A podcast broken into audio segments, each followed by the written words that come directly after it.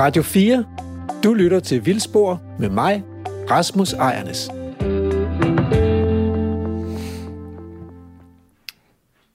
Velkommen til syvende og sidste episode af den her øh, sommertur, som Vildspor er på. Den opmærksomme lytter vil måske bemærke, at vi ikke sidder i en bil, og vi er heller ikke hjemme ved nogen, eller det kan I ikke høre, I kan ikke høre, at vi ikke er hjemme ved nogen. Øh, og jeg bliver også ved med at sige vi, men det passer faktisk heller ikke. Jeg, Andrew, er øh, hjemme ved mig selv, og ved at pakke nogle ting. Øhm, og øh, det er fordi, jeg skal ud til Rasmus i dag.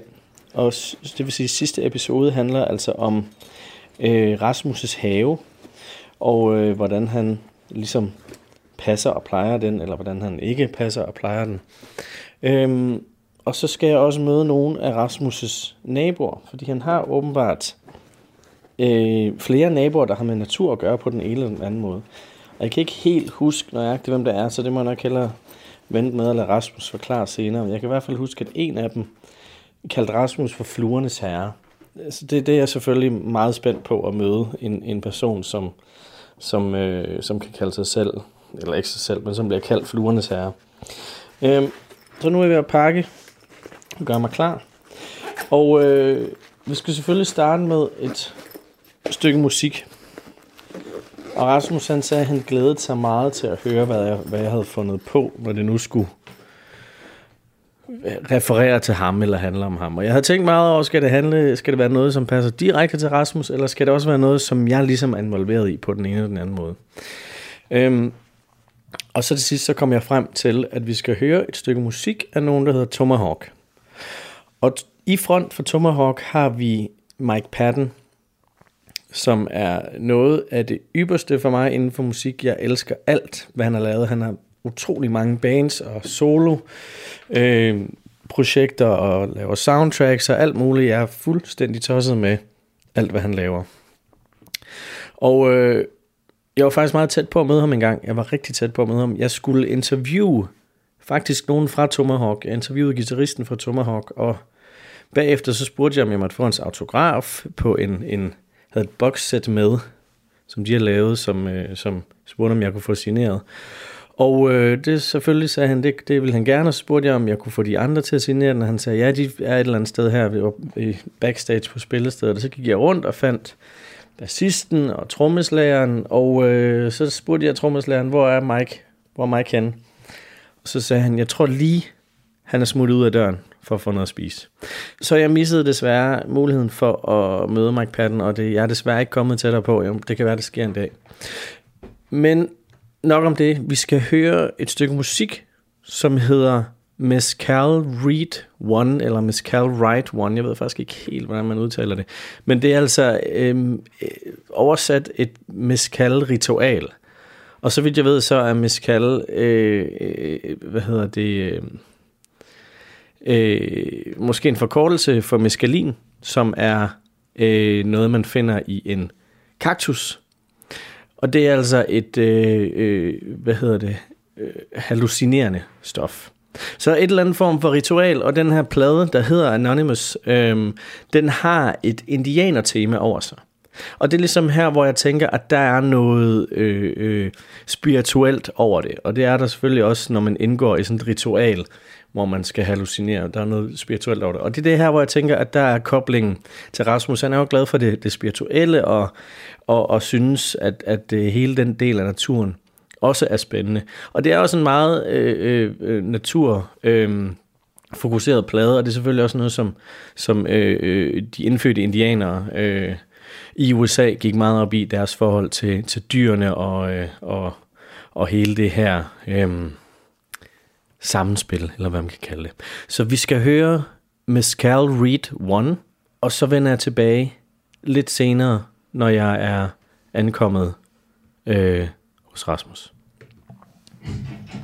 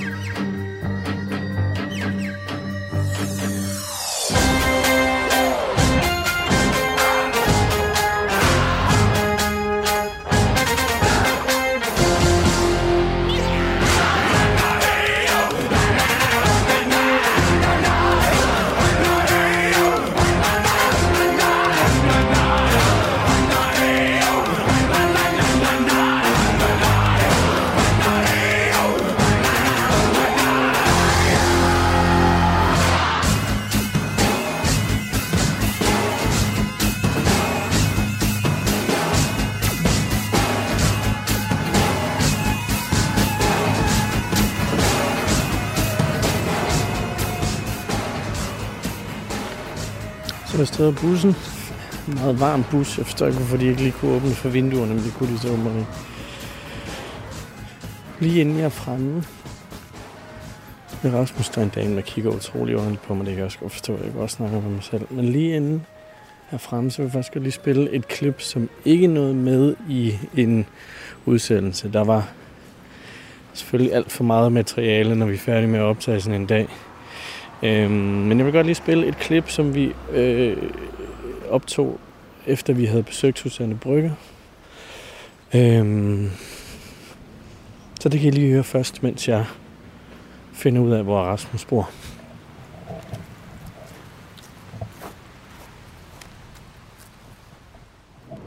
Vi, vi er lige kørt fra Susanne Brygge, fordi det jo blev så, det blev så dejligt filosofisk til sidst. Øhm, så har jeg fundet din, øh, din bog frem, Rasmus, den du har skrevet, der hedder, den hedder bare Natur, fordi den er en del af Tænkepause.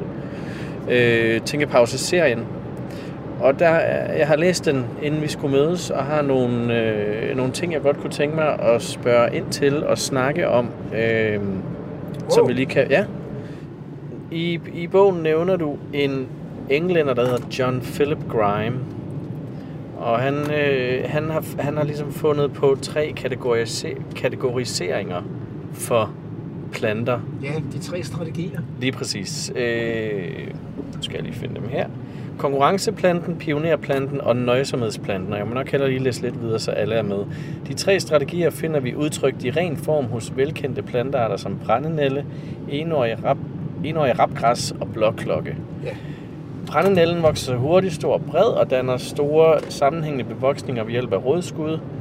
Og øh, så er der, nu skal vi lige længere hen til øh, den næste enårige rapgræs er en pionerplante, som de fleste af os kender fra køkkenhave, indkørsel eller gårdsplads. Og så er der øh, nøjsomhedsplanten repræsenteret ved blåklokke. Den vokser ganske langsomt og starter med at sætte en lille kreds af diminutive hjerteformede blade. Rasmus, øh, er du en konkurrenceplante, en pionerplante eller en nøjsomhedsplante? Øh, ja, jeg tror, øh, jeg kan rigtig godt lide at være det samme sted i lang tid. Ja. Jeg har været på den samme arbejdsplads i rigtig lang tid. Jeg har boet i det samme hus i lang tid. Jeg har levet i det samme, samme ægteskab i lang tid. Øh, det gør mig på en eller anden måde, det, det trives jeg med, og jeg bliver, bliver tillidsfuld af det. Øh, og det er jo i hvert fald ikke kendetegnet ved pionerplanten, Nej. som ligesom bare blomstrer og sætter frø, og så dør den, og så klarer den sig til et andet sted eller en ny situation. Så det, det tror jeg, at... Og, øh, og når det gælder det der med, om man er en konkurrenceplante eller, eller en nøjsomhedsplante, øh, jeg tror, jeg tror, jeg er nok lidt en blanding af det. Altså, øh, måske mest en nøjsomhedsplante, men ikke kun en nøjsomhedsplante. Altså, jeg, jeg tager jo også min plads i verden.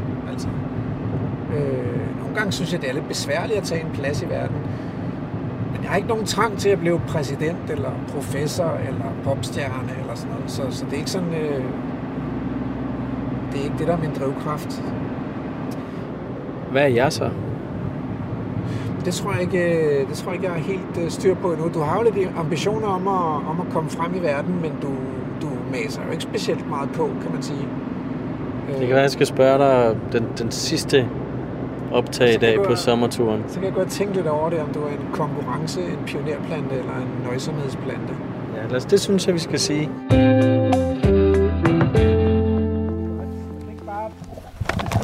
Du kunne jo have taget tidligere bus, og så have siddet lidt nede ved brusen og spist en is og... Jamen, så bussen var forsinket oven i købet. For jeg har ikke køkken. Så, Det er godt. Men nu, du måske lige forklare... Punkt, punktlighed er en bid for dig. Ja. Jamen, jeg kommer altså gående af den her idylliske sti, og lige pludselig så er der et eller andet blåt net, der råber op. Du står inde under et træ nu. Jeg står oppe i et træ og forsøger at plukke nogle kirsebær. Hvad går det her blå net ud på? Det går ud på, at... Øh, ja, det er sådan... Det går ud for, jo, kort og godt ud på, at solsorten ikke skal spise mine kirsebær, før de er modne, og før at jeg kan spise dem. Øh, og da det jo er et velvoksen kirsebærtræ, så er det jo sådan lidt håbløst at skulle putte et net rundt om det, ikke? Altså, Og nettet, nettet har det med at hænge fast i alting.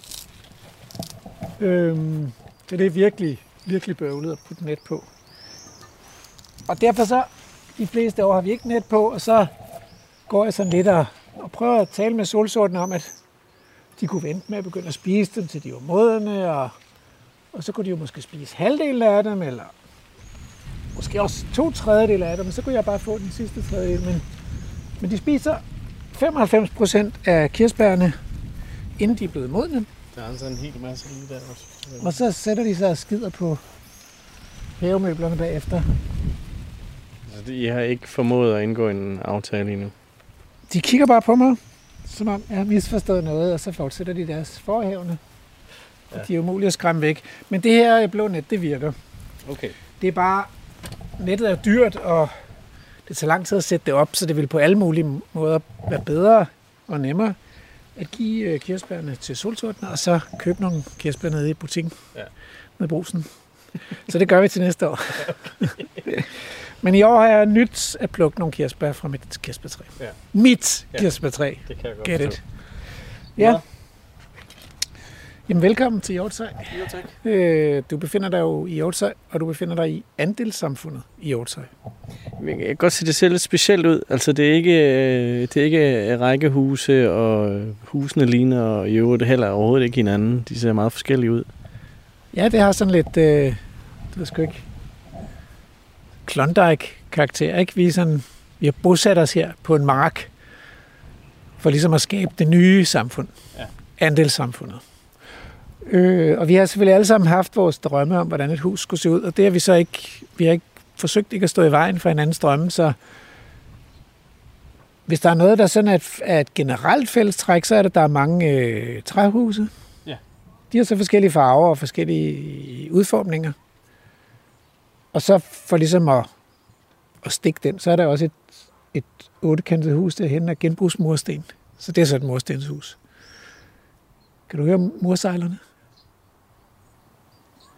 Den, der piver lige så, lige så hvis fint. Man hører, hvis man hører nogle fugle skrige, altså pive, det synes jeg er for, det er en underdrivelse, ikke? Altså når ja. Ja. de virkelig kommer alle 20 i en flok og skriger, det gjorde de her til morgen, så kan man altså høre det. Ja. Man kan godt høre, de skriger lidt. Ja. Men, øh, men de suser rundt herover over hovederne på os, øh, og er jo helt eminente flyvere. Og de bor simpelthen i det der ottekantede murstenshus. Lige op under taget, der er der sådan nogle små, sådan nogle små huller, der yngler der skovsbo og mursejlere. Okay. Er de meget territoriale? Altså er de sådan, de finder sig ikke i mennesker går for tæt på? Nej, de er ekstremt fredelige, altså. Ja. Ja. Normalt så er de jo vant til, at øh, luftrummet det er deres, og der er de, altså, unbeatable. Der er ikke nogen, der ligesom kan, kan overgå en mursejler i navigationsevne og fart derop, øh, så længe de er i luften. Når de så kommer ned på jorden, så er de helt, helt ubehjælpsomme. De kan næsten, altså de kan ikke lette fra jorden. De kan lette fra et højt sted, fordi de sådan ligesom kan kaste sig ud i luften, ikke? og så er, de, så er de på vingerne igen. Og de flyver hele livet. Øhm, så, så det eneste tidspunkt, de ligesom er grounded på, det er, når de ligger på rede og, og ruer. Ellers så flyver de dag og nat. Om natten, der flyver de højt op, og så sover de i luften, mens de ligesom øh, er på vingerne. Så det er virkelig en, øh, en eminent flyver. Det, det er helt latterligt imponerende, de kan sove i luften. Fuldstændig. Men, men altså, vi kan jo også indimellem gå i søvn, ikke? Øh, så på, vi, og vi kan jo ikke flyve, så hvis vi nu havde kunnet det, så kunne vi måske flyve i søvne. Det ved jeg ikke. Det er noget med, tror jeg, at, at de kan flyve med en hjernehalvdel af gangen, men om det, om det er bevist, eller om det bare er en god forklaring, det ved jeg faktisk ikke. Nå, men skal jeg ikke øh, lige række til med det, med det store udstyr? Jo, øh, lad os sige det, så kan vi jo gå en tur og kigge lidt på naturen og kulturen her i økosamfundet. Skal det? Sig mig, Andrew, har du forklaret lytterne, hvad vi egentlig har gang i i dag? Ja, jeg forklarede det hjemmefra. Jeg, okay. jeg, øh, og så har jeg sat et stykke musik på. Men Andrew, øh, vi kan jo egentlig starte den her øh, første time på to måder. Enten så kan jeg vise dig lidt rundt i andelssamfundet og så fortælle, hvad er det for et sted, jeg bor. Eller så kan jeg vise dig lidt rundt i den natur, som er her, hvor jeg bor. Og vi kan jo gøre begge dele, men, men hvor synes du, vi skal starte? Mm. Hvad er du nysgerrig på? Jamen lad os starte i naturen, fordi så, det er sådan en god, fordi vi skal jo møde nogle af beboerne i samfundet bagefter. Ja, jeg jeg havde tænkt mig, at det kunne godt blive rigtig langt, hvis det var mig, der skulle tale i to timer, så... Øh, og selvom det Ikke, er at du kan. Ikke, jeg ikke kan. Ja, Ja, det- selvfølgelig kan jeg. Men hvad hedder det? Så derfor så har jeg øh, tænkt, der må være nogen her i nabolaget, der er spændende at tale med. Og dem har jeg faktisk så inviteret nogen af. Og øh, så bliver det sådan en slags dialogkaffe øh, over hækken, eller der er faktisk ikke nogen hæk her. Men okay, vi starter i øh, haven. Ja. Og, øh, og det er jo sådan en tæt, det, det er jo tæt lav bebyggelse det her, så der er ikke så langt imellem husene, og haverne er små. Øh, og i min have, der har jeg så forsøgt at pakke så mange gode ting øh, ind i den, eller ned i den, som, som overhovedet muligt. Og som man kan se her ved bordbænkesættet, så er jeg jo så er klippet. Øh, altså nu kunne jeg godt sige græsset, men, men hvis du kigger ned, så kan du konstatere, at det, det vil være en tilsnigelse. Der, der vil i hvert fald være en enkelt engelsk havemand, der vil gå ud af sit gode skin, hvis man forsøgte at kalde det her for græs. Fordi, fordi der, er jo flere, der er jo flere sådan bredbladede urter i plænen her, end der egentlig er græs. Der er også græs, men... Øh, og, og det er klippet, fordi det er bare, det føles bare bøvlet at, at vade rundt i blomsterne og, og træde dem flade og, og sidde i dem og sådan noget. Så det giver sådan lidt ro, at man kan se, at prøver der er klippet, så det er også okay at være her som menneske, selvom man er lidt bøvet. Øh, og, og så kan man gå der, hvor der er klippet, i stedet for at vade, træde blomsterne flade. Men, øh, men så er der jo også nogle steder, jeg har lavet stå uklippet, og der er alle mulige forskellige blomster. Øh, vi, kan, vi kan jo sådan set godt starte lige, bare lige her ved siden af, hvor man kommer ind. Ikke? Det ligner sådan en større rodet sammenplantning øh, af blomster. Og nogle af blomsterne er ligesom færdige med at blomstre, som blæresmælden her. Den står egentlig med sine modne øh, frugter her, og, og den her skov, skovløg, som Michael Stolze fortalte, kunne spises. Det kan den også. Så jeg har forsøgt at overtale min kone til at smage på den, hun synes nu, den var lidt kras i smagen. Øhm, så er der øh, skovfladbæl, som, som er i gang med at blomstre her. En store, store smukke ærteblomster. Øh, der er en lidt mere anonym sød og stravl, der blander sig i sammenplantningen her, som får sådan nogle relativt anonyme øh, gulliggrønne blomster, men, men jo ikke mere anonyme, end at øh, humlebierne faktisk elsker den. Så dufter har lidt af sommer, og det er den gule snære der, som den er meget almindelig langs med vores kyster i dag, og har været meget almindelig alle steder i landskabet, men, men nu er den ligesom fortrængt til de steder, hvor der er sandet jordbund, og hvor der ikke er nogen, der dyrker naturen. Var, var det den, vi så langs vejkanterne i Sverige? Ja, lige præcis. Den var øh, lige når man kørte ind i Sverige over Øresundsbroen, så var der fuldstændig gul på vejskrænterne af gulsnære. Og den har sådan en sød, sommeragtig, lidt tung øh, duft. Øh, jeg kan se, at svigerfluerne sværmer omkring den, så de kan godt lide, godt lide at, øh, at nappe lidt pollen der øh, i den gule snære. Øh, så er der en hanekrog der, men den er vist bare, den er bare spiret fra noget, som man kunne kalde den ukrudt. Det var, jeg har i hvert fald ikke gjort noget for, at den lige skulle være her. Og så står der nogle slangehoveder, de blå her, og blomster. Og så, og så er der sådan øh, nogle, øh, øh, hvad kan man sige, violetrøde blomster, ret store blomster, af en storkenæb, der hedder blodrød storkenæb. Så man tænker, der må, der må være en eller anden, der har, der har røget sig skæv, inden han fandt ud af, at den farve skulle være blodrød. For det er den jo ikke. Sådan ser blodet ikke ud, medmindre man er kongelig. Men, øh, men det er faktisk fordi, at bladene, når det bliver efterår, og man kan allerede godt fornemme det her, hvis man dykker ned, så får bladene sådan en smuk blodrød farve. Øhm, og det er sådan begyndt her. Så det er blodrød storkenæb, og den er rigtig fin at have i haven. Øh, og, hvis, og hvis man... Øh, og der er faktisk også en, en øh, stor knopurt derovre, der lige er begyndt at blomstre. Der er masser af blomsterknopper, så det bliver rigtig fint, når den kommer i gang. Og så end også en, øh, en almindelig knopurt her, som er et stykke fra blomster, men den skal nok komme også. Der er, der er noget, der ligner sukkerærter. Jeg er ret sikker på, at det ikke er det. Jeg tror også, det er giftigt. Jeg ved faktisk ikke, om det er giftigt, men det er den der skovfladbæl, som allerede har sat sin bælge. Mm. Og nu kan man jo tydeligt se, at den hører til i ærteblomstfamilien. For det ligner jo simpelthen ærter. Ja. Øh, Hvis man går på, øh, på den anden side af, et, af sådan en klippet, en klippet indgang til haven, så står der nogle andre ting her. Der står de her lange stikker som er, er almindelig syre.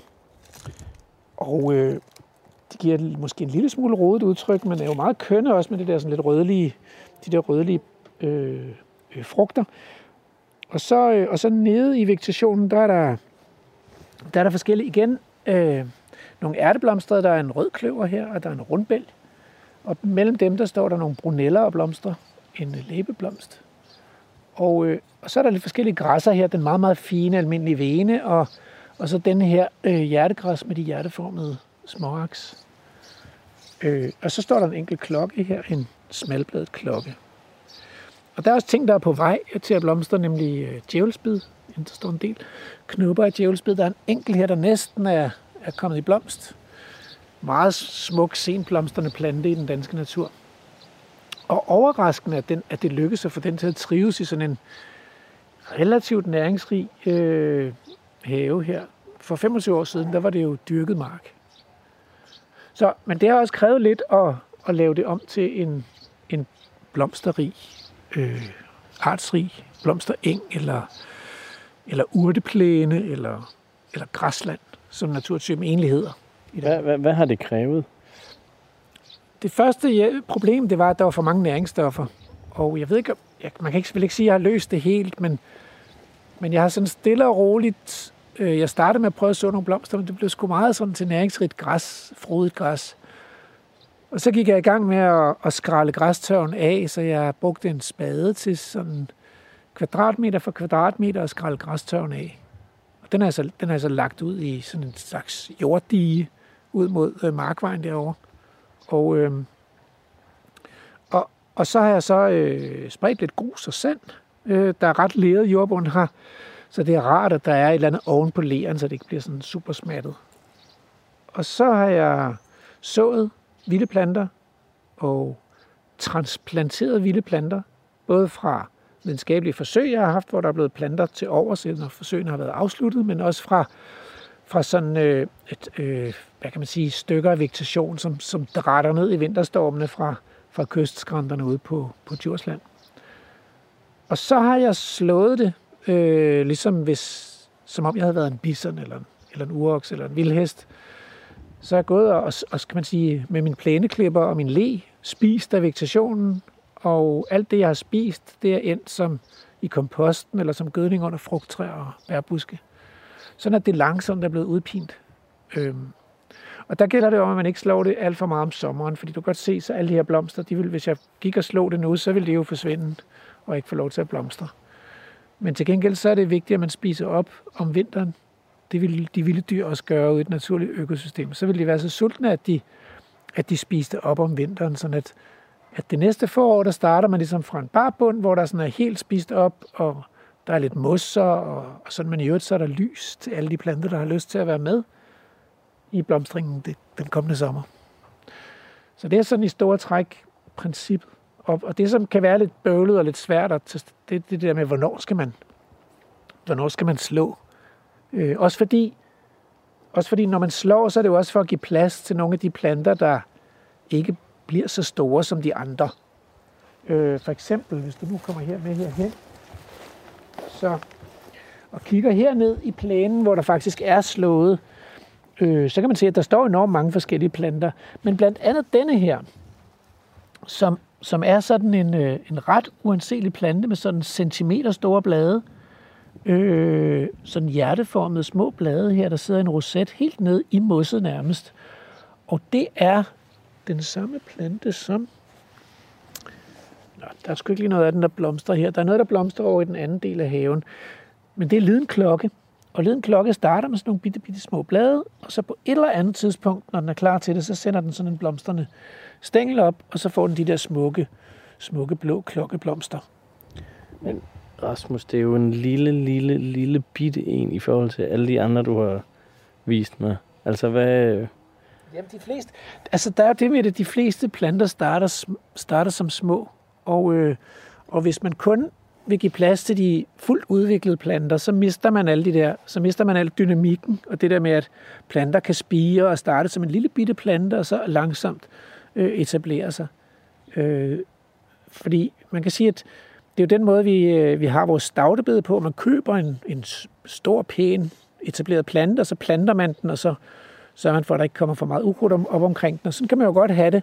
Men, men jeg vil hellere have sådan en levende natur, hvor, hvor, hvor øh, planter også kan spire fra frø, og hvor der er plads til både de små og de store. Så det er egentlig, man kan sige, hvis jeg har et ideal her, så er det ligelighed.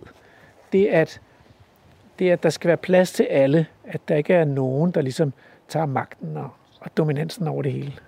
Men du har jo alligevel skulle gøre et stykke arbejde for, at man kan opnå ligeligheden. Ja, og det er fordi, at, at fra naturens hånd er der faktisk i sådan nogle græslandsøkosystemer her meget ligelighed. Så fik jeg da alligevel i nettet her, var. Nu sidder jeg fast i Så dit sidder du ubehjælpeligt net fast. her. Hvis du nu havde været en solsør, så kunne det have taget 20 minutter at befri dig, ikke? Øh, under stor pine og ledelse. Det er også derfor, man kan diskutere om det. Men, øh, men der er ikke siddet nogen solsort fast i det i år, så det er rigtig fint. Nå, du snakkede om ligeligheden. Det var, Lighed. Det er ikke, så, så bare sige, at fra naturens hånd, så er, øh, hvad kan man sige, vækstgrundlaget næringsfattigt. Og det betyder, at hvis man har et næringsfattigt udgangspunkt, og man har nogle konstante forstyrrelser, og det kan være havets, havets sådan erosion, som ligesom får, får kysterne til at skride, eller det kan være øh, sandflugt, som laver nye klitter, eller nye afblæsningsflader, eller det kan være en brand, der huserer. Men det kan også være de her græsne dyr, der hele tiden går og spiser af planterne. Så er der mulighed for at få ekstremt stor ligelighed. Det vil sige, at planter, som egentlig har forskellige højder, drøjder og sådan noget, kan sameksistere på den samme lille plet. Og øh, jeg tror altså, hvis man kiggede ned i noget af det her øh, vegetation, jeg har her, så vil man kunne opleve, at der er en, måske en 20-25 forskellige plantearter på en kvadratmeter, som egentlig står og hygger sig, fordi jeg ikke går og lurer imellem dem. Og det, og det er så alligevel ikke helt rigtigt. Der tog jeg mig lige, lige mig selv der i at sige en lille usandhed. Fordi, fordi der er nogle planter, der gerne vil være dominerende her. Og de planter, der gerne vil dominere, de vokser relativt hurtigt. De kan godt lide næringsstoffer. Og så er de meget, meget almindelige i det omkringliggende landskab. Øhm, og en af dem, det er, det er den her store fandens mælkebøtte. Så der kommer en milliard frø hvert år fra de omkringliggende græsmarker, hvor den er totalt dominerende. De er helt gule, og det er jo skide flot. Men, øh, men den her mælkebøtte er bare også enormt voldsom øh, at få ind, og der kommer ligesom så mange, den har så mange lodder i lotteriet, så den kommer nemt til at dominere i sådan en have her. Så jeg går og graver nogle mælkebøtter op. Ikke dem alle sammen. Der er jo ikke noget, det er jo ikke en dårlig plante, men bare nogle af dem, for at den ikke skal tage fuldstændig over. Øh, Lidt sådan en lille diskrepans med mellem, at du gerne vil lade det være, og så alligevel ikke. Ja, det er simpelthen øh, korset. Ikke? Altså, der er, det er jo ikke... Altså, øh, altså, det er jo helt fint, at man forstyrrer i sin have. Fordi hvis ikke jeg forstyrrer den her have, så vil det blive en urskov. Og jeg har ikke lyst til at bo i en urskov. Og øh, der er jo ikke nogen, der kommer jo ikke nogen vilde heste og bisoner forbi her. Så jeg har det egentlig helt roligt med det der med, at, jeg, at det er så mig, der påtager mig rollen at være elefant, bison og vildhest i min have. Fint, fint med det, ikke?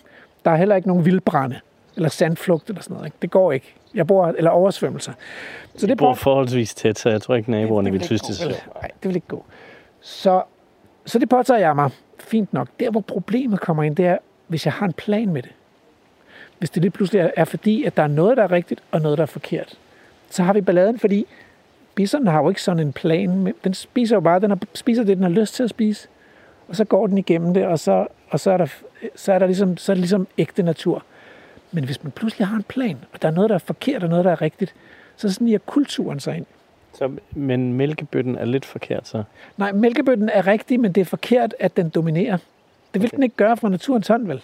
Ved du, om bison eller, eller hest synes, at, at øh, mælkebøtte er, er en delikatesse?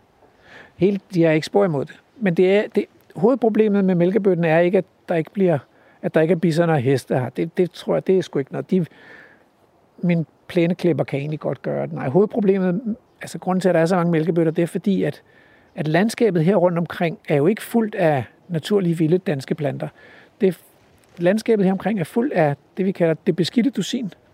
20 plantearter, der er nu skulle jeg kun lige tage banden, skulle jeg lige tage banden, men jeg tager mig i det. 20 plantearter, som er helt umanerligt almindelige alle steder i Danmark, fordi de tåler det regime, vi tilbyder dem i landbruget øh, og i kulturlandskabet i det hele taget. Masser af næringsstoffer og hyppige forstyrrelser.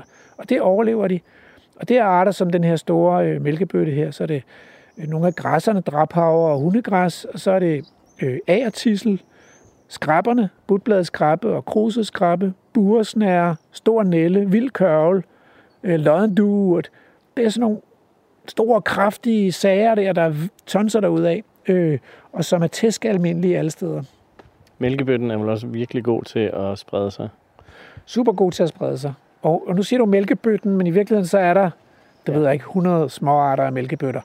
Og, øh, øh, og jeg har en særlig kærlighed for sandmælkebøtterne. Som jeg Den er okay. Sandmælkebøtterne er okay. De super, super små mælkebøtter, som er tilpasset sådan et liv i, i den her græslandsnatur, i øh, øh, næringsfattige steder, hvor, hvor man ikke ligesom kan tillade sig bare at vokse derud af, fordi man, man må være nøjsom, når der er knaphed.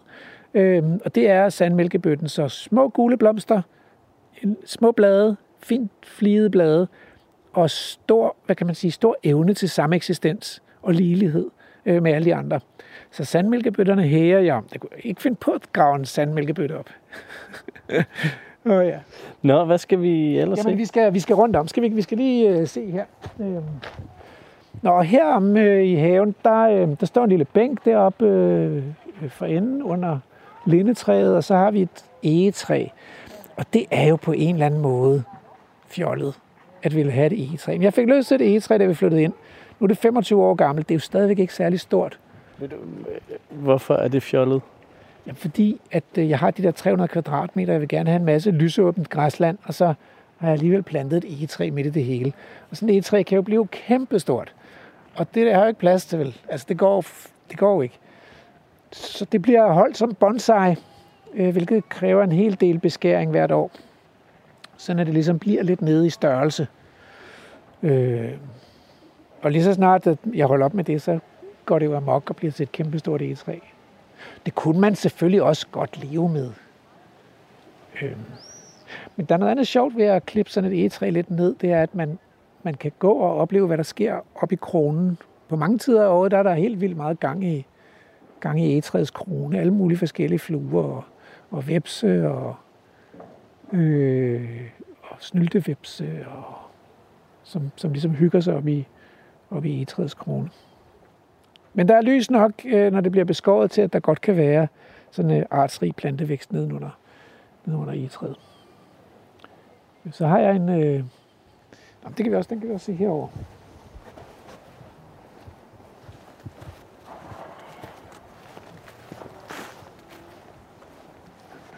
Her har jeg lavet sådan en lille, det hedder vel en, et stenbed eller sådan noget lignende.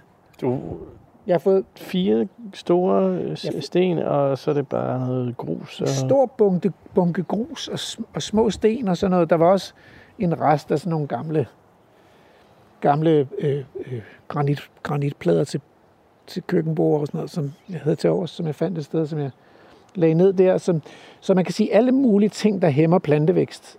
Og så læsset grus og sand ovenpå, og så lagt de her kæmpe store sten oven på det hele, allerøverst i håbet om, at jeg også kunne lege lidt med sådan noget supernæringsfattigt. Jeg synes, der, er, hvad, der er lidt valmue og... Ja, der er så nogle frø, så der kommer noget valmue og klinte. Øhm, så jeg købt nogle aksærenpris øhm, og plantet ud her, som er sådan en plante, der godt kan lide sådan noget gruset, sandet, næringsfattigt miljø. Der står en vild gulerod der, der er noget blodrød storkenæb og en slangehoved, Øh, jeg har også købt nogle kobjæller. Jeg ved sgu ikke rigtig, hvor de der kobjæller kom fra. De, de ser lidt anderledes ud end de, de danske oprette kobjæller. Og så er der en pimpinelle, og der er noget bidende stenurt. Øh, derovre på hjørnet, sådan lidt ned mod det mere næringsrige, der står en blå hat og blomster. Og en humlebi, der lige ankommer for at suge lidt nektar. Men ellers, ja, jeg synes, det var skægt, og man kan sige også at have sådan nogle sten, fordi med tiden så indvandrer der mosser og laver på de her sten, men det kræver, at de ligger lyst og ikke bliver overgroet af andet plantevækst. Hvis det skal kunne lade sig gøre, så skal de jo så skal der enten være græsne dyr, som hele tiden ligesom æder plantevæksten omkring stenene, eller så skal de ligge super næringsfattigt. Så det er også forsøgt at give dem noget super næringsfattigt her. Men det er lidt mosserne og laverne, der, der er det ønskede øh, resultat. Mm, ja, det kan man sige. Ja, det, det, det var lidt de der store sten, jeg havde lyst til at, øh, at have et par store sten i haven. Øh, nu lå der sådan en bunke store øh, sten ude ved marken, og, øh, og min nabo, som kørte traktor, han tilbød, at vi kunne gå over og hente nogen. Det synes jeg er meget fedt. Det giver et eller andet, andet liv. Men jeg kan ikke lade være med at spørge om, eller tænke på i hvert fald, øh, altså, er det sådan lidt Pokémon-agtigt med, at du gerne vil have dem, fange dem alle sammen? Ja, altså det der samle, altså, de er jo sådan, de er jo mine venner, ikke? Altså jeg har jo arbejdet med, med græsland i Danmark i de sidste 20-25 år. Jeg startede med at skrive speciale om det for 28 år siden. Øhm, og jeg har set de her planter ude i naturen, og jeg har sådan lidt, det sgu, øh, det er sgu sådan en vennekreds, så jeg godt tænke mig at invitere dem hjem, hvor jeg bor også, så, så kan vi være lidt her sammen. Så det er faktisk lidt ligesom Hans Henrik Brun sagde, at det er ligesom at se en gammel ven. Det er det nemlig, og, øh, og, så, og så er der jo også bare det, at en have, hvad kan man sige, den naturlige vegetation i en have er præcis det her. Det er jo græsland, fordi den naturlige vegetation på tør, øh, lysåben bund i Danmark er det, vi kalder græsland eller overdrev. Og, øh, og det er så det, jeg har inviteret indenfor. Det vil være lidt anderledes, hvis, hvis jeg lavede et projekt om, at jeg vil have øh, rigkærsvegetation, eller altså mosevegetation, eller engvegetation. Fordi så vil jeg virkelig skulle til at manipulere ekstremt meget for at få noget vand. Altså, der er jo tørt her. Mm. Så på den måde, så kan man sige, at jeg har arbejdet med det, der er den naturlige vegetation. Og det trives også i øvrigt godt, hvis med, at der er nogle øh, buske og nogle, nogle træer rundt omkring. Og det, og det er der i den her have, fordi at jeg også rigtig godt kan lide brumbær, kirsebær, æbler, pærer, blommer og solbær og hindbær. Så, så alt det, man kan spise. Ja, lige, ja, alt det, man kan spise. Ikke? Ja, nu er vi hjemme i min, i min have, ikke, uh, Andrew? Så er der et, et pæretræ, som er espalieret op i huset. Øh, pærer, de her på stedet, der kan de ikke lide den der tunge lære jord, men medmindre man sætter dem ind, hvor, der, hvor jorden ikke er, er tung og vandledende, men, og det er den selvfølgelig ikke ind under tagudhænget, så der, det trives faktisk meget godt, det der pæretræ. Og så er der et kæmpestort brumbærkrat her, og øh, det, det er jo faktisk næsten færdig med at blomstre, men man kan se på alle de grønne bær, at der har været en ustyrlig mængde af blomster her. Så det har været sådan helt levende af, af bier, øh, både honningbier og vilde bier, humlebier, øh, svirfluer for et par uger siden. Og nu er det, sådan, nu er, nu er det næsten alle blomsterne bestøvet, og der er øh, grønne bær. Det bliver jo herligt, når de modner her. Og halvdelen af dem er ud til Markvejen, som er lige ude på den anden side af Brumbakrattet. Og det er så, det er så Brumba, der bliver foræret væk til alle dem, der går forbi. Ikke? Så hvis folk er sådan lidt i tvivl, om de, om de må tage af dem, så plejer jeg at råbe ud til dem, at de skal endelig, endelig spise så mange de kan. Det, det, var, det var virkelig dejligt, den dag jeg besluttede mig for, at dem, de brumper der ud til vejen, dem, dem, det er delebrumper. Det var, Hvorfor var det dejligt? Ja, fordi det der, den der fornemmelse af, at andre mennesker tager ens ting, det er træls. Det er ikke sjovt, nej. Nej, der er selvfølgelig, enten så kan man teorisikre sine ting, eller også så kan man give dem væk. Så du skulle lige forlige dig med, at ja, jeg skulle det er dele? Jeg skulle lige komme overens med mig selv om, at øh, der er rigeligt brumper her på indersiden, så hvorfor ikke bare dele alle dem, der er på ydersiden? Det er jo, det er jo, man kan jo nemt komme ud i, at, at det er dobbelt arbejde. Først at forhindre, at andre tager ens ting, og så bagefter have bøvlet med at skulle sylte og plukke alle de der skide. Ikke? Så det er jo dumt. Det er, en, det er det, man kalder en win-win situation. Præcis. Og sådan er det jo med at give ting væk. Altså nogle gange så er det jo en lettelse. Og her kommer vi så om til noget, der også har taget en hel del plads, og det synes jeg, at øh, hvis, hvis nu vi skal være helt ærlige, ikke, så synes jeg at, jeg, at det er okay at sige, at min kone ønsker sig en stor terrasse her. Du, du taler om det, vi står på. Altså. Ja, vi står simpelthen på en terrasse. Ja. Og det er jo dejligt at have sådan en terrasse, og, og midt i sådan en lidt vildt blomstrende have, så er terrassen sådan et roligt sted. Her kan man sidde i nogenlunde behørig afstand, uden at blive overkravlet af bier og myrer og vepser. Jeg skal komme efter dig. Og så kan man nyde alle de der blomster, der er omkring en, og sommerfuglen. Ikke? Der var en kulsommerfugl, og der sidder en græsrandøje, og, og der er gang i merianen. Så alle de lidt violette blomster her, det er merian. Øh, og der er fuld aktivitet stadigvæk. Den har blomstret nu i et par uger, men blomstrer stadigvæk. Den er så fuld af, øh, af honningbier, og det vender vi jo tilbage til på et tidspunkt. Ikke? Fordi der er også... Øh, øh, der er også humlebier i den, og, og vilde bier, og, øh, og vægbier og sådan noget, men, men, øh, men honningbierne dominerer. Og det er fordi, at der står nogle bisteder lige hernede ad vejen. Øh, og øh, jeg kunne godt tænke mig, hvis de der bisteder ligesom gjorde det, de satte i verden for at bestøde nogle afgrøder et eller andet sted. En kløvermark, eller, øh, eller en lindeallé, eller nogle frugtplantager, eller sådan noget. Og det gør de jo også, når frugtplantagerne blomstrer her. Øh, vi har frugttræer i det her store område, som er sådan et kolonihaveområde med blomstrende frugttræer. Så er bierne jo med til at bestøve de der frugttræer. Men de blomstrer jo ikke nu, så nu skal bierne finde noget andet. Og det, og det, det skal vi nok vende tilbage til, fordi øh, ejeren af de bisteder kommer på besøg. Ja, i hvert fald, der er bisteder to steder her i andelssamfundet. En af de her hobbybiavlere har jeg inviteret til dialogkaffe. Så, så det bliver ret spændende. Men det er anden time. Ja, så må vi se, om I kan blive gode venner. Det er jo heller ikke, der er jo også øh, slanger i paradiset. Nej, nej, nej, hvad, hvad har vi der? En blåfugl. Prøv at se. Så anden generation af almindelig blåfugl, og jeg tror jeg kun, jeg så to eller tre blåfugle i første generation. Så jeg har bare været sådan mega nervøs for, at vi mistede blåfuglene. De har haft et super svært år i år, øh, på grund af, af, af den her... Hanne, Jeg har set en. almindelig blåfugl. Ja, jeg har lige set en han for en halv time siden. De Det er klarer sig igennem. Simpelthen så godt. De klarer sig igennem. For, for der var både han og hun i første generation, så jeg gik også og krydsede fingre for, at det lykkedes dem Og det gjorde det.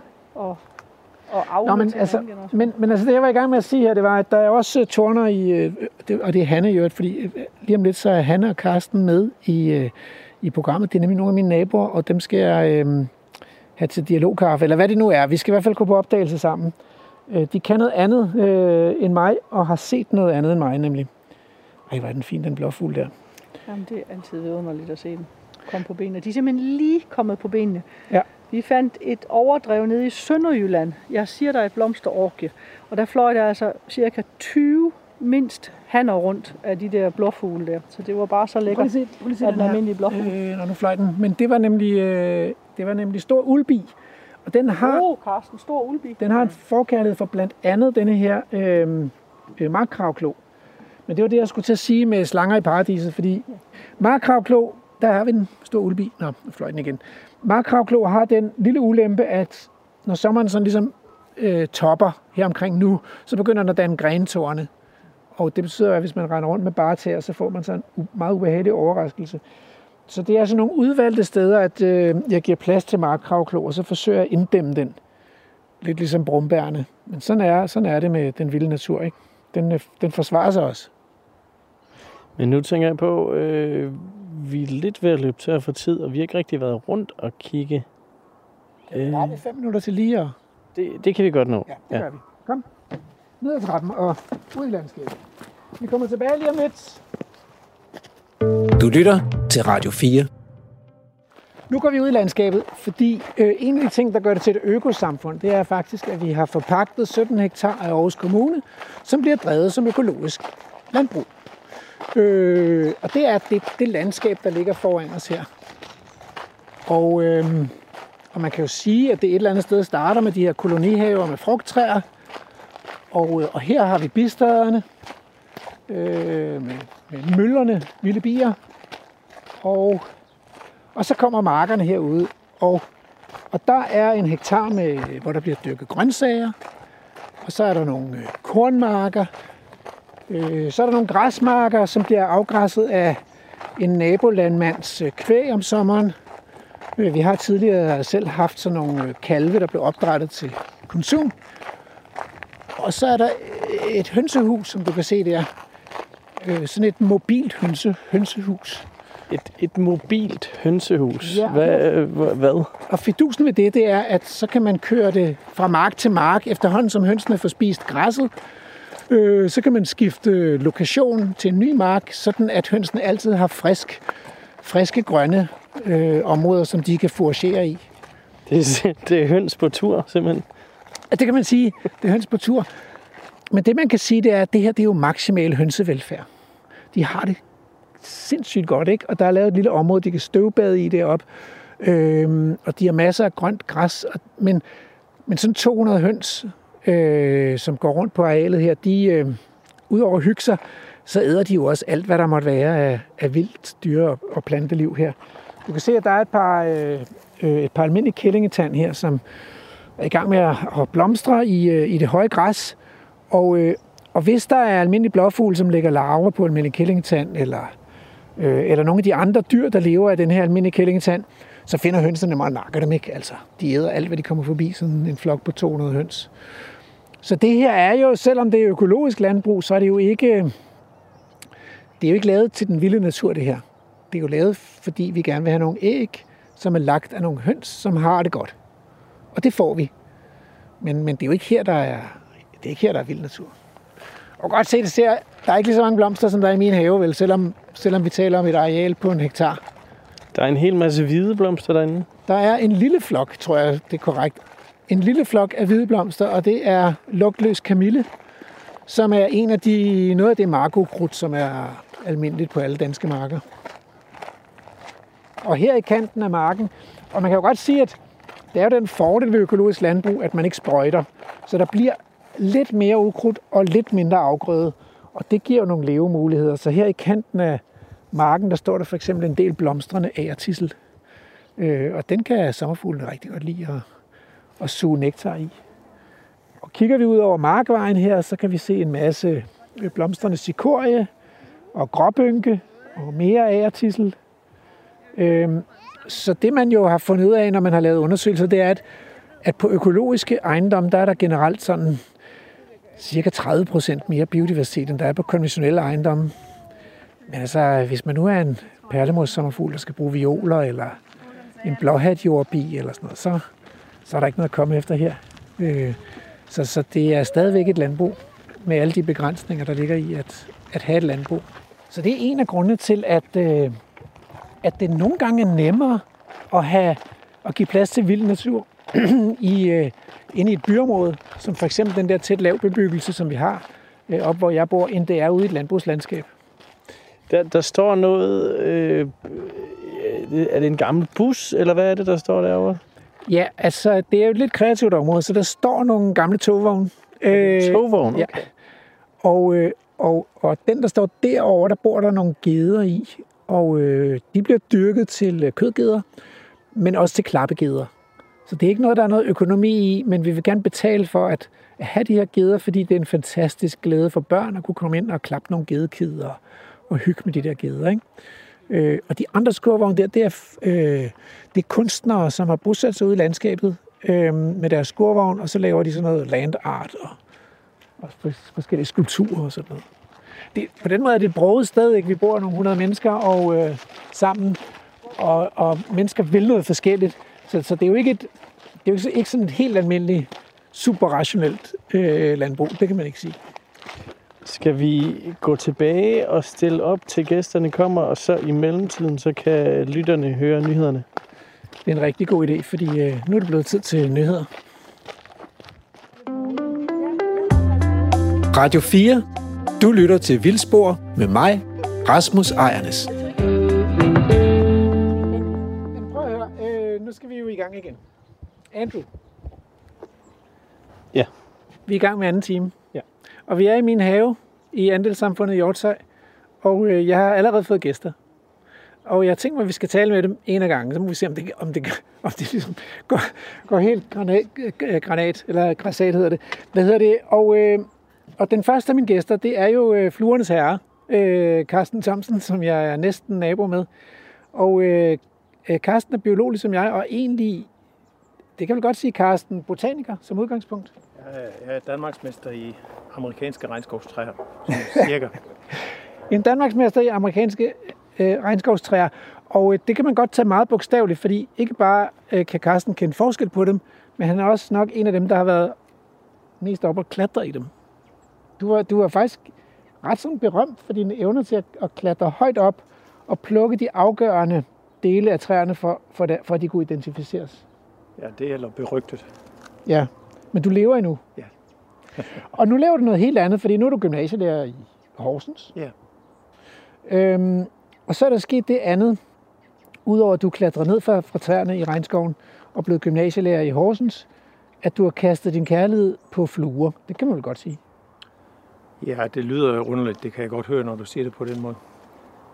Det synes jeg ikke. Jeg synes ikke. Det, altså, det er jo programmet Vildsport, det her, så der er ikke noget, der er, der er ikke noget, der er underligt for os. Øh, men, øh, men det er jo især svirefluer. Og jeg synes altså lige, når vi står her, hvor det faktisk summer omkring os, at, øh, at vi skulle fortælle øh, øh, lytterne, hvad, hvad er svirfluer for noget? Ja. Øh, jamen, svirfluer, det er øh, øh mange af dem, øh, vil, vil de fleste øh, har set som, øh, som vepse eller bier øh, rundt omkring dem. Fordi at øh, de fleste svirfluer gør en dyd af ikke at ligne en flue.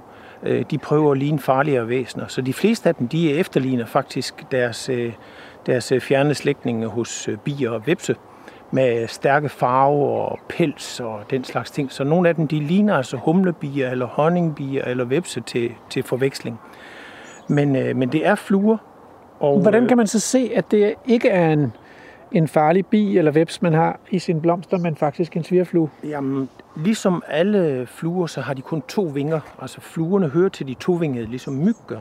Så de har, de har de to forreste vinger, de flyver med, og de, de to bagerste vinger, som findes ved alle insekter, de er så hos fluerne reduceret til, til nogle små svingkøller, som gør, at det er det, der gør, at en flue kan flyve i alle retninger. Så de har sådan et, et, et, et ret øh, avanceret flyveapparat. Øhm, men der er svirfluerne så en af mange, mange familier inden for øh, fluerne. Nu siger Og- du avanceret, for prøv at se den der. Den står jo nærmest helt stille i luften, Ja, som en kolibri. Ja, og kan flyve forlæns og baglæns og op og ned. Og det er fordi, de, de bæreste svingkøller virker som en slags gyroskop, så de har den der... Skal man klaske en flue med hånden, så skal man slå, slå bagved den. Altså hvis de, de almindelige fluer, som man gerne vil slå flade, så skal man slå bagved den, for de letter faktisk baglæns. for at slippe væk. Så, så slå dem altid bagfra. Men svigerfluerne er der ingen grund til at, at slå. De har hverken noget at stikke med eller noget at bide med, så de, de gør ingen fortræd. De, øh, de besøger stort set alle sammen bare vores blomster. Så ligesom bier og sommerfugle og mange andre insekter, så, så er de bestøvere som voksne.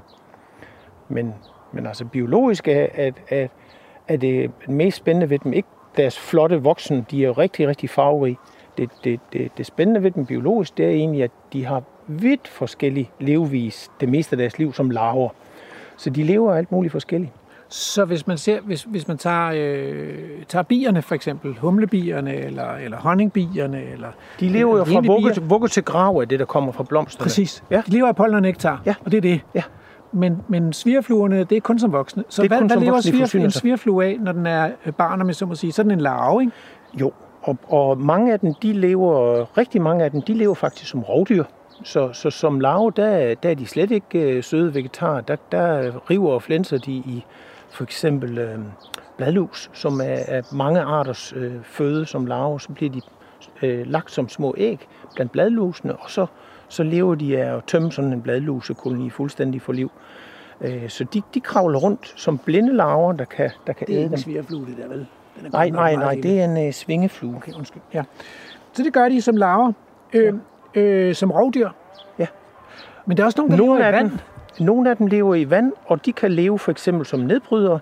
Øh, de kan leve af, af, af det plantemateriale, der ligger og, og rådner under vand. Og en del af dem, de kan faktisk leve, hvor der er så meget plantemateriale i vandet, at ilten forsvinder, så det bliver iltfrit. Så kender man dem som indikatorer på, at der er lavt iltindhold i vandet. Det er dem, der hedder rottehaler. Mm. Så det er nogle store, fede, øh, madægagtige ting, der har en, en snorkel op til overfladen, så kan de hente ilt ved overfladen. Mm. Som voksne bliver de sådan nogle meget flotte, der ligner bier eller humlebier. Og nogle af de største svirfluer, vi har, de hedder dønfluer. Så deres larver, de lever i, i sådan noget af døn nede i iltfattigt vand. Ja. Grunden til, at jeg blev interesseret i svirfluer, det var faktisk, at, øh, at jeg var meget interesseret i træer og i gamle træer. Og, øh, og der på europæisk plan, der, der er nogle af de vigtige indikatorarter for, at du har gammel værdifuld naturskov. Det er netop nogle af svirfluearterne. Fordi en del af dem, de lever øh, en gravvæbs med bytte. Og det er nok øh, efterårsgravvæbsen, ikke? ja, den, den, den kunne ikke rigtig let med det, Øj, det kan når den falder ned. Nå, den har været for grådig. Den har taget for stor en Og den har nok taget en svirflue. Ja, ja, den tager de, den tager de tit. Dumme dyr. Nå, men, men, øh, men en del af svirfluen, de er altså specialiseret i at leve i våde hulrum i, i træer. Så, så hule gamle træer, hvor der så står vand ind i hulrummet. Og det, det er jo et meget specialiseret levested, som ikke bare opstår på 100 år. Så det kræver virkelig en, en, en gammel skov, hvor der er masser af forskellige huller for at kunne opretholde sådan en bestand. Så når der findes nogle af de her arter, der er knyttet til specielle hjørner af de der små hulrum, så, så har vi en gruppe, der, der kræver et højt specialiseret levested, som vi ikke kan skabe fra dag til dag. Det tager flere hundrede år at frembringe. Så en del af dem, de findes enten kun i Jægersborg Dyrehave ved København, eller enkelte gamle træer nede på Lolland. Så, så nogle af dem, de de, de der rigtig stærke naturskovsindikatorer. Sejt. Og så er de, har jeg også indtryk af, en lille, ikke nemme, men en lille smule lettere at kende fra hinanden end nogle af bierne, hvor man har sådan en fornemmelse af, at man nærmest skal sidde og mikroskopere og udpræparere Ja, for de er så, de er så pelsede, så, så deres karakterer de forsvinder i alt det vildre pels, de har der. Ja. Så det kan være svært at se, hvad det er på Så dem. man kan der. komme langt med et godt foto med, med svi- mange svigerfluer. Ja, ja, altså der er jo selvfølgelig arter, fordi der, der er så mange insektarter, så man opdager også hele tiden nye arter inden for gruppen, og nogle af dem, de kan kun skælnes ved at skære dem fra hinanden. Ja. Så, men, men en, en stor del af dem, traditionelt så har man jo fanget dem i net og sat dem på nål, og det er derfor er, er, er, flue, fluedisciplinen for de få, hvis man skal sidde og sætte nål igennem de bitte små kræ, det er jo vanskeligt. Men, øh, men i dag, der kan man komme langt med, Er det, med, er med det gode en, en fotos. svigerflue, den der, der sidder der i... Øh, Ja, det er narcisfluen. Den ligner virkelig en humlebi. ja, den er virkelig god til at efterligne, altså. Ja. Man kan blive helt i tvivl. Så det er en af de der pelsede. Den er på vej rundt i den pyrenæiske stokkenæb. Kan vi, øh, vil du give mig et par navne mere på svirfluer, vi kan se her? Altså? Ja, altså du har jo den, den vi næsten ser allermest, det er den dobbeltbåndede, som er den, der står rigtig længe i luften og sådan gul-orange, og, øh, og kommer fra, fra, at sommeren er rigtig varm, og så resten af sommeren, der har vi dobbeltbåndet overalt. Det er nok den talrigste, vi ser meget over. Jeg kan huske, at min datter hun blev lidt paranoid, fordi hun lå i hængekøjen, og så, så sagde hun, troede, hun var prøv, prøv, at se, prøv at se, der er en, der spionerer på mig, den står lige foran hovedet på mig, og kigger mig lige ind i øjnene og står helt stille. Hun må have lignet en blomst. Er du sikker på, at det ikke er en drone eller et eller andet, der er blevet sendt ud af efterretningsvæsenet? Ja. ja. Og så har du, altså du har, du har jo næsten alle de almindeligste her kompostsvigerfluer her, det er den talrigste art, vi har. Du har almindelig marksvigerflue, du har lille havesvigerflue, så de, de er alle lige her i bedet. Ja. Ja. Så, så er der også en af de der, der, der, der er knyttet til, de, til, til våde pletter i gamle træer, den der hedder dødninge hovedsvigerflue. Og den har jeg set en enkelt gang. Den har sådan et Ah, øh, ligner- Batman-lignende øh, aftryk. Ja, ja, og så har den nogle guldhår, så den ligner sådan en reklame for en af et morgenmadsprodukt. Den ser meget, meget farverig ud her midt på sommeren. Mm. Men, men har igen sådan en larve, som ligesom dønfluerne, der lever i, i, i noget plantesmask i, i våde fordybninger i træer. Nå. Så det er sådan lige umiddelbart, hvad du, hvad du har her. Så det er jo ikke, det er jo ikke de store specialister. Dødningehovedsvigerfluen, den, den, den kan nemlig også bare leve i våde fordybninger ude for træ. Så den har ligesom lettet kravene til levestederne lidt, og så, så den, er, den er nok en af dem fra hulrummene, der er, er talrigst i dag, fordi den ikke kun er knyttet til træerne.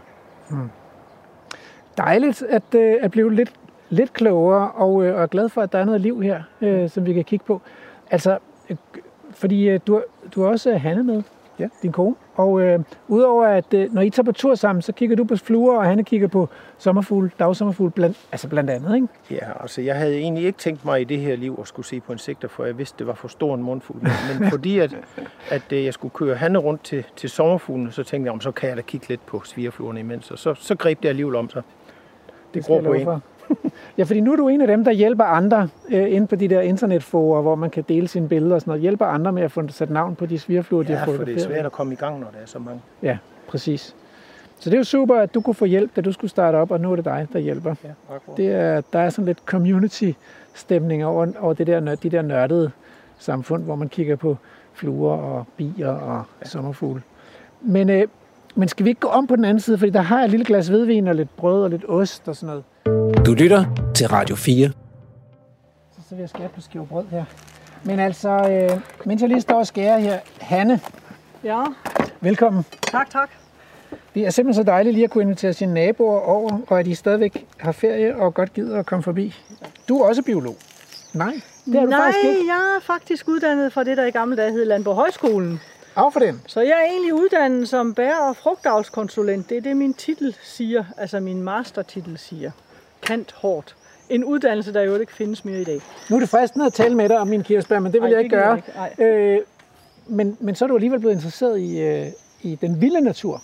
Jamen, det tog jo en lang omvej, fordi jeg lavede jo så synes, at det der vilde noget var rigtig spændende. Så jeg valgte at lave mit, mit øh, feltarbejde til min master i Borneos regnskov, med at kigge på landbruget i Borneos regnskov, det man kalder for svedjebrug. Så der brugte jeg et halvt år nede øh, sammen med en god kammerat og en masse indfødte langhus hovedjæger på på at se, hvad de dyrkede inde i regnskoven. Og det var ikke for at kunne forbedre dansk bær- og frugtavl? Nej, nej, det var for at kunne forbedre vilkårene for indfødte folk og sådan nogle ting ude i regnskovene. Mm. Efterfølgende, da vi skrev det hele sammen, så oplevede jeg, selvom de dyrkede over 100 forskellige slags afgrøder, når man så kom til aftensmaden, så var det vilde planter, der var på bordet. Så derefter så lykkedes det mig faktisk at få en Ph.D. og tage tilbage og bo to år i den der regnskov i, hos de der gamle hovedjæger. Og så rende rundt og finde ud af, hvad de alt kendte til af brugen af skovens planter. Det man kalder for etnobotanik, menneskets brug af planter. Det blev så en Ph.D., der tog fem år, og så yderligere to år om at skrive en bog om det hele. Men du har hovedet med hjem? Jeg har hovedet med hjem. Det, det var lige før, jeg ikke fik hjertet med hjem, for det var et fantastisk sted at være. Ja. Og, og, og, og meget senere i mit liv, så blev det jo så starten til min rejselederkarriere. Det er det. Det skal ja. vi nemlig også snakke om. Det så det. fortæl. Ja. Fordi så, jeg var jo så glad for, for mine to hjem på Borneo, at jeg ville jo næsten gøre alt for at komme tilbage dertil. Så jeg tænkte, hvis jeg nu blev rejseleder og kunne, kunne overtale de der rejsefirmaer til at lave ture, der gik ned forbi mit andet hjem, så var jeg jo glad. Og sådan er det faktisk blevet, så jeg næsten hvert år kommer tilbage til Borneo og besøger øh, langhuset med min familie og mine søskende, og jeg blev adopteret ind i en familie, da jeg boede der. Så det, det er rigtig dejligt. Og, og det er jo så meget det, man kalder naturture, øh, vi tager på, fordi jeg er ikke så meget til store byer. Og, og de der naturture, det handler jo også lidt om at møde indfødte folk, men også meget om at møde øh, en helt anden natur, end den vi har herhjemme. Altså den rigtig vilde, utæmmede natur ude i regnskoven, eller på savannen, eller i ørkenen, eller hvor det nu er. Og, og, og det er jo sådan en helt anderledes oplevelse, og folk bliver jo altid fuldstændig slået med forundring, når de står derude og ser, hold da kæft, man var der bare meget natur her, og sådan noget. Ikke? Og, og det giver jo anledning til meget snak, når man så skal holde det op mod det, vi har herhjemme i Danmark. Fordi ret hurtigt bliver sådan, om det kan vi jo heller ikke have hjemme i Danmark. Og så har jeg efterhånden fundet nogle gode ting at sige til folk, som kan få dem til at tænke lidt. For eksempel, når jeg er i Sri Lanka på naturtur dernede, så starter jeg ud med at sige, ja, Sri Lanka har jo ifølge en undersøgelse fra 2015 6.000 vilde elefanter. Og det var godt nok mange, og det var jo... Ja. Ja, og Sri Lanka er kun halvanden gang Danmarks størrelse. Det vil svare til, at vi i Danmark skulle have 4.000 vilde elefanter galopperende rundt i landskabet. Og, amen, øh, vi er jo også så mange mennesker i Danmark, vi har jo slet ikke plads til den slags. Ja, siger så, den holder jo ikke helt, fordi de er faktisk 23 millioner mennesker på Sri Lanka. Uh-oh. Så det handler altså ikke om, at de er for mange mennesker eller noget. Det handler simpelthen om, at, at det handler om, at der ikke er plads oven i hovedet på folk herhjemme, til at indstille sig på, at, at give plads til de der vilde dyr. De har også deres ret. Nu skal det siges, 75 procent af befolkningen på Sri Lanka er buddhister. Mange af dem er vegetar. De har en helt anden indstilling til, hvad naturens rettighed i sig selv er. Og selvom de der elefanter drager ind i marken og haver, og det giver konflikter, så synes folk alligevel, de skal være der. Og hvis man en gang imellem finder nogle aber, der har fået drejet halsen om, fordi nogen er blevet sure på dem, så kan man være helt sikker på, at folk er meget forarvet over, hvem der dog kan finde på sådan noget meningsløst noget. Så man har en anden holdning til natur og dyr og give plads, og vi skal være her alle sammen. Ikke? Men, øh, men mens du har talt, og det har du været god til, vi vil godt have dig med i et andet program også, øh, hvis det kører, øh, så har jeg skænket hvidvin op. Så skål. Skål. Skål. Mm, det er jo dejligt. Ja, det Og bliver ikke, ikke dårligere at få et, et glas kølig hvidvin. Andrew, du må vente, fordi du skal, du har, skal jo holde mikrofonen. Ja, sådan er det. Men nu har jeg fået tid til at tænke over, hvad jeg vil spørge dig om. Hanne, hvordan er det så at komme hjem til Danmark? Altså, bliver du deprimeret, eller er det okay? Om, nogle gange kan jeg godt sige, så ærger jeg mig jo lidt over, at jeg har siddet ude i Borneos regnskov i over tre år, og at jeg har rejst rundt i de der fantastiske naturområder. Fordi det har jo givet mig øjnene til at se, at den danske natur er jo en velplejet plantage eller et barberet græsland, hvor der går for mange dyr, øh, der helst skal give overskud ved pengemæssigt. Så, så på mange måder så har jeg fået de der øjne, der kan se, hvor, hvor, øh, hvor ensrettet og hvor dyrket og hvor lidet natur, der er tilbage i det, som vi kalder for natur. Ja. Og det er jo lidt trist, for jeg kan se på mange af mine medmennesker herhjemme, de synes jo, en højstammet bøgeskov er fantastisk flot natur. Ja. Og, og det er jo en, en monoton plantage i virkeligheden. Ikke? Så, så det er det. Men, kan, men må jeg så spørge dig, Carsten, er hun bitter at have med rundt på turene i det danske sommerland så? Altså, altså hun, hun synes måske, at flasken er halvt tom mange gange. Hvor, hvor man må jo dog glæde sig over, at der er lidt. Men, men øh, det, så det, det er meget det der. Skal man glæde sig over, at der er en chat tilbage i bunden af flasken, eller, eller skal man ærge sig over, at den er... Søren Ryge, han havde faktisk en artikel om det i Politiken her for nylig, Udeliv, tror jeg sektionen hedder, hvor han sagde, Ah, det er noget pjat med de der biologer, der bare siger, at vi ikke har noget natur. Der er masser af natur, man skal bare lige gå ud. Det er jo ikke en stor by, vi bor i. Og så skal man bare glæde sig over reven og rådyret og, og den almindelige natur. Og, og vi har lige set almindelig blåfugl. Jamen, jeg, jeg, jeg synes jo også, det er jo pragtfuldt, vi har de almindelige arter, og jeg har også tit meget travlt med at så sige til folk, vi skal jo glæde os over mosvitterne og blåmejserne. De bliver jo ikke mindre smuk og fantastiske, fordi de er almindelige. Nej. Men, men det, der, det, der går tabt, det er jo den store diversitet og, og forundringen over den. Ikke? At, at vi har jo 10 forskellige slags majser eller alt muligt. Ikke? Og, og efterhånden, som vi ensretter landskabet omkring os til at opfylde vores øh, produktionsbehov mestens del, så, så er det jo efterhånden kun de arter, der er gode til at leve der, som ja. der er mange af. Og dem er der til gengæld rigtig mange af. Ikke? Også? Så Øh, nu er øh, vores fjerde gæst, vi har jo også en hemmelig gæst nu, som, som faktisk sidder og har, har fået et glas hvidvin, men det vil vi afsløre senere. Men vores fjerde gæst er ankommet, og det er Søren Ikke Rasmussen. Velkommen Søren. Tak for det. Til havebordet her. Ja. Der er lidt brød, og, ja. øh, og der er noget ost, og en oliven, og man kan få et glas vin her, ja. eller et ja. glas vand. Jeg vil gerne have et glas vand. Og, og, og mens at, øh, du ankommer, så vil jeg hente en, en kniv, så man kan smøre smør på sit brød her. Kan du ikke lige, Søren, fortælle... Ja. Øh, kan du ikke lige, imens jeg henter en kniv, fortælle, øh, udover at være min nabo her i Andelssamfundet i Hjortshøj, så, øh, så sidder du jo et sted sammen med andre beslutningstager i Danmark. Vil du ikke fortælle, øh, hvad det er, du laver? Jo, men jeg, jeg er jo nabo til Rasmus på den måde. Jeg har en kolonihave, der støder op til Rasmus' kolonihave. Så på den måde er vi naboer, og så er vi sådan genbruger, men jeg bor lidt længere væk. Og så sidder jeg i Folketinget for Enhedslisten og og er ordfører for, for energi og landbrug, fødevare, fiskeri og bolig. Så, øh, øh, og der har jeg siddet i fem år, og jeg synes, det er rigtig spændende nu, hvor flertallet er skiftet. Altså jeg har siddet der i fire år, mens det der blå landbrugspakke kørte, og, og derudaf, det var sgu lidt hårdt. Og der er, det, der er det spændende nu at forsøge at rydde op i det, og prøve at lave nogle helt andre prioriteringer. Og spændende, at, at der sådan set er en såkaldt regeringsforståelse, som, øh, som sikrer, at der er et helt andet fokus øh, på, på den politiske udvikling i Danmark. Og øh, der har vi så været i gang med at rydde op i et år, og jeg ser frem til at rydde op i tre år mere. Hvad betyder at rydde op i det? Jamen, om simpelthen har en øh, blå landbrugspakke, hvor, hvor at man giver landbruget lov til at bruge mere gødning og have flere grise, øh, ja, så skal der jo sådan set ryddes op øh, på det.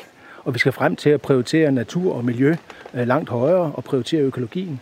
Øh, så, så vi kan jo også godt se, at, at den blå landbrugspakke, der blev vedtaget, der sagde de jo, at det havde en positiv miljøeffekt. Men der må man bare konstatere, at det har det ikke. Og det vil sige, at oprydningen er større, end det man kunne forvente.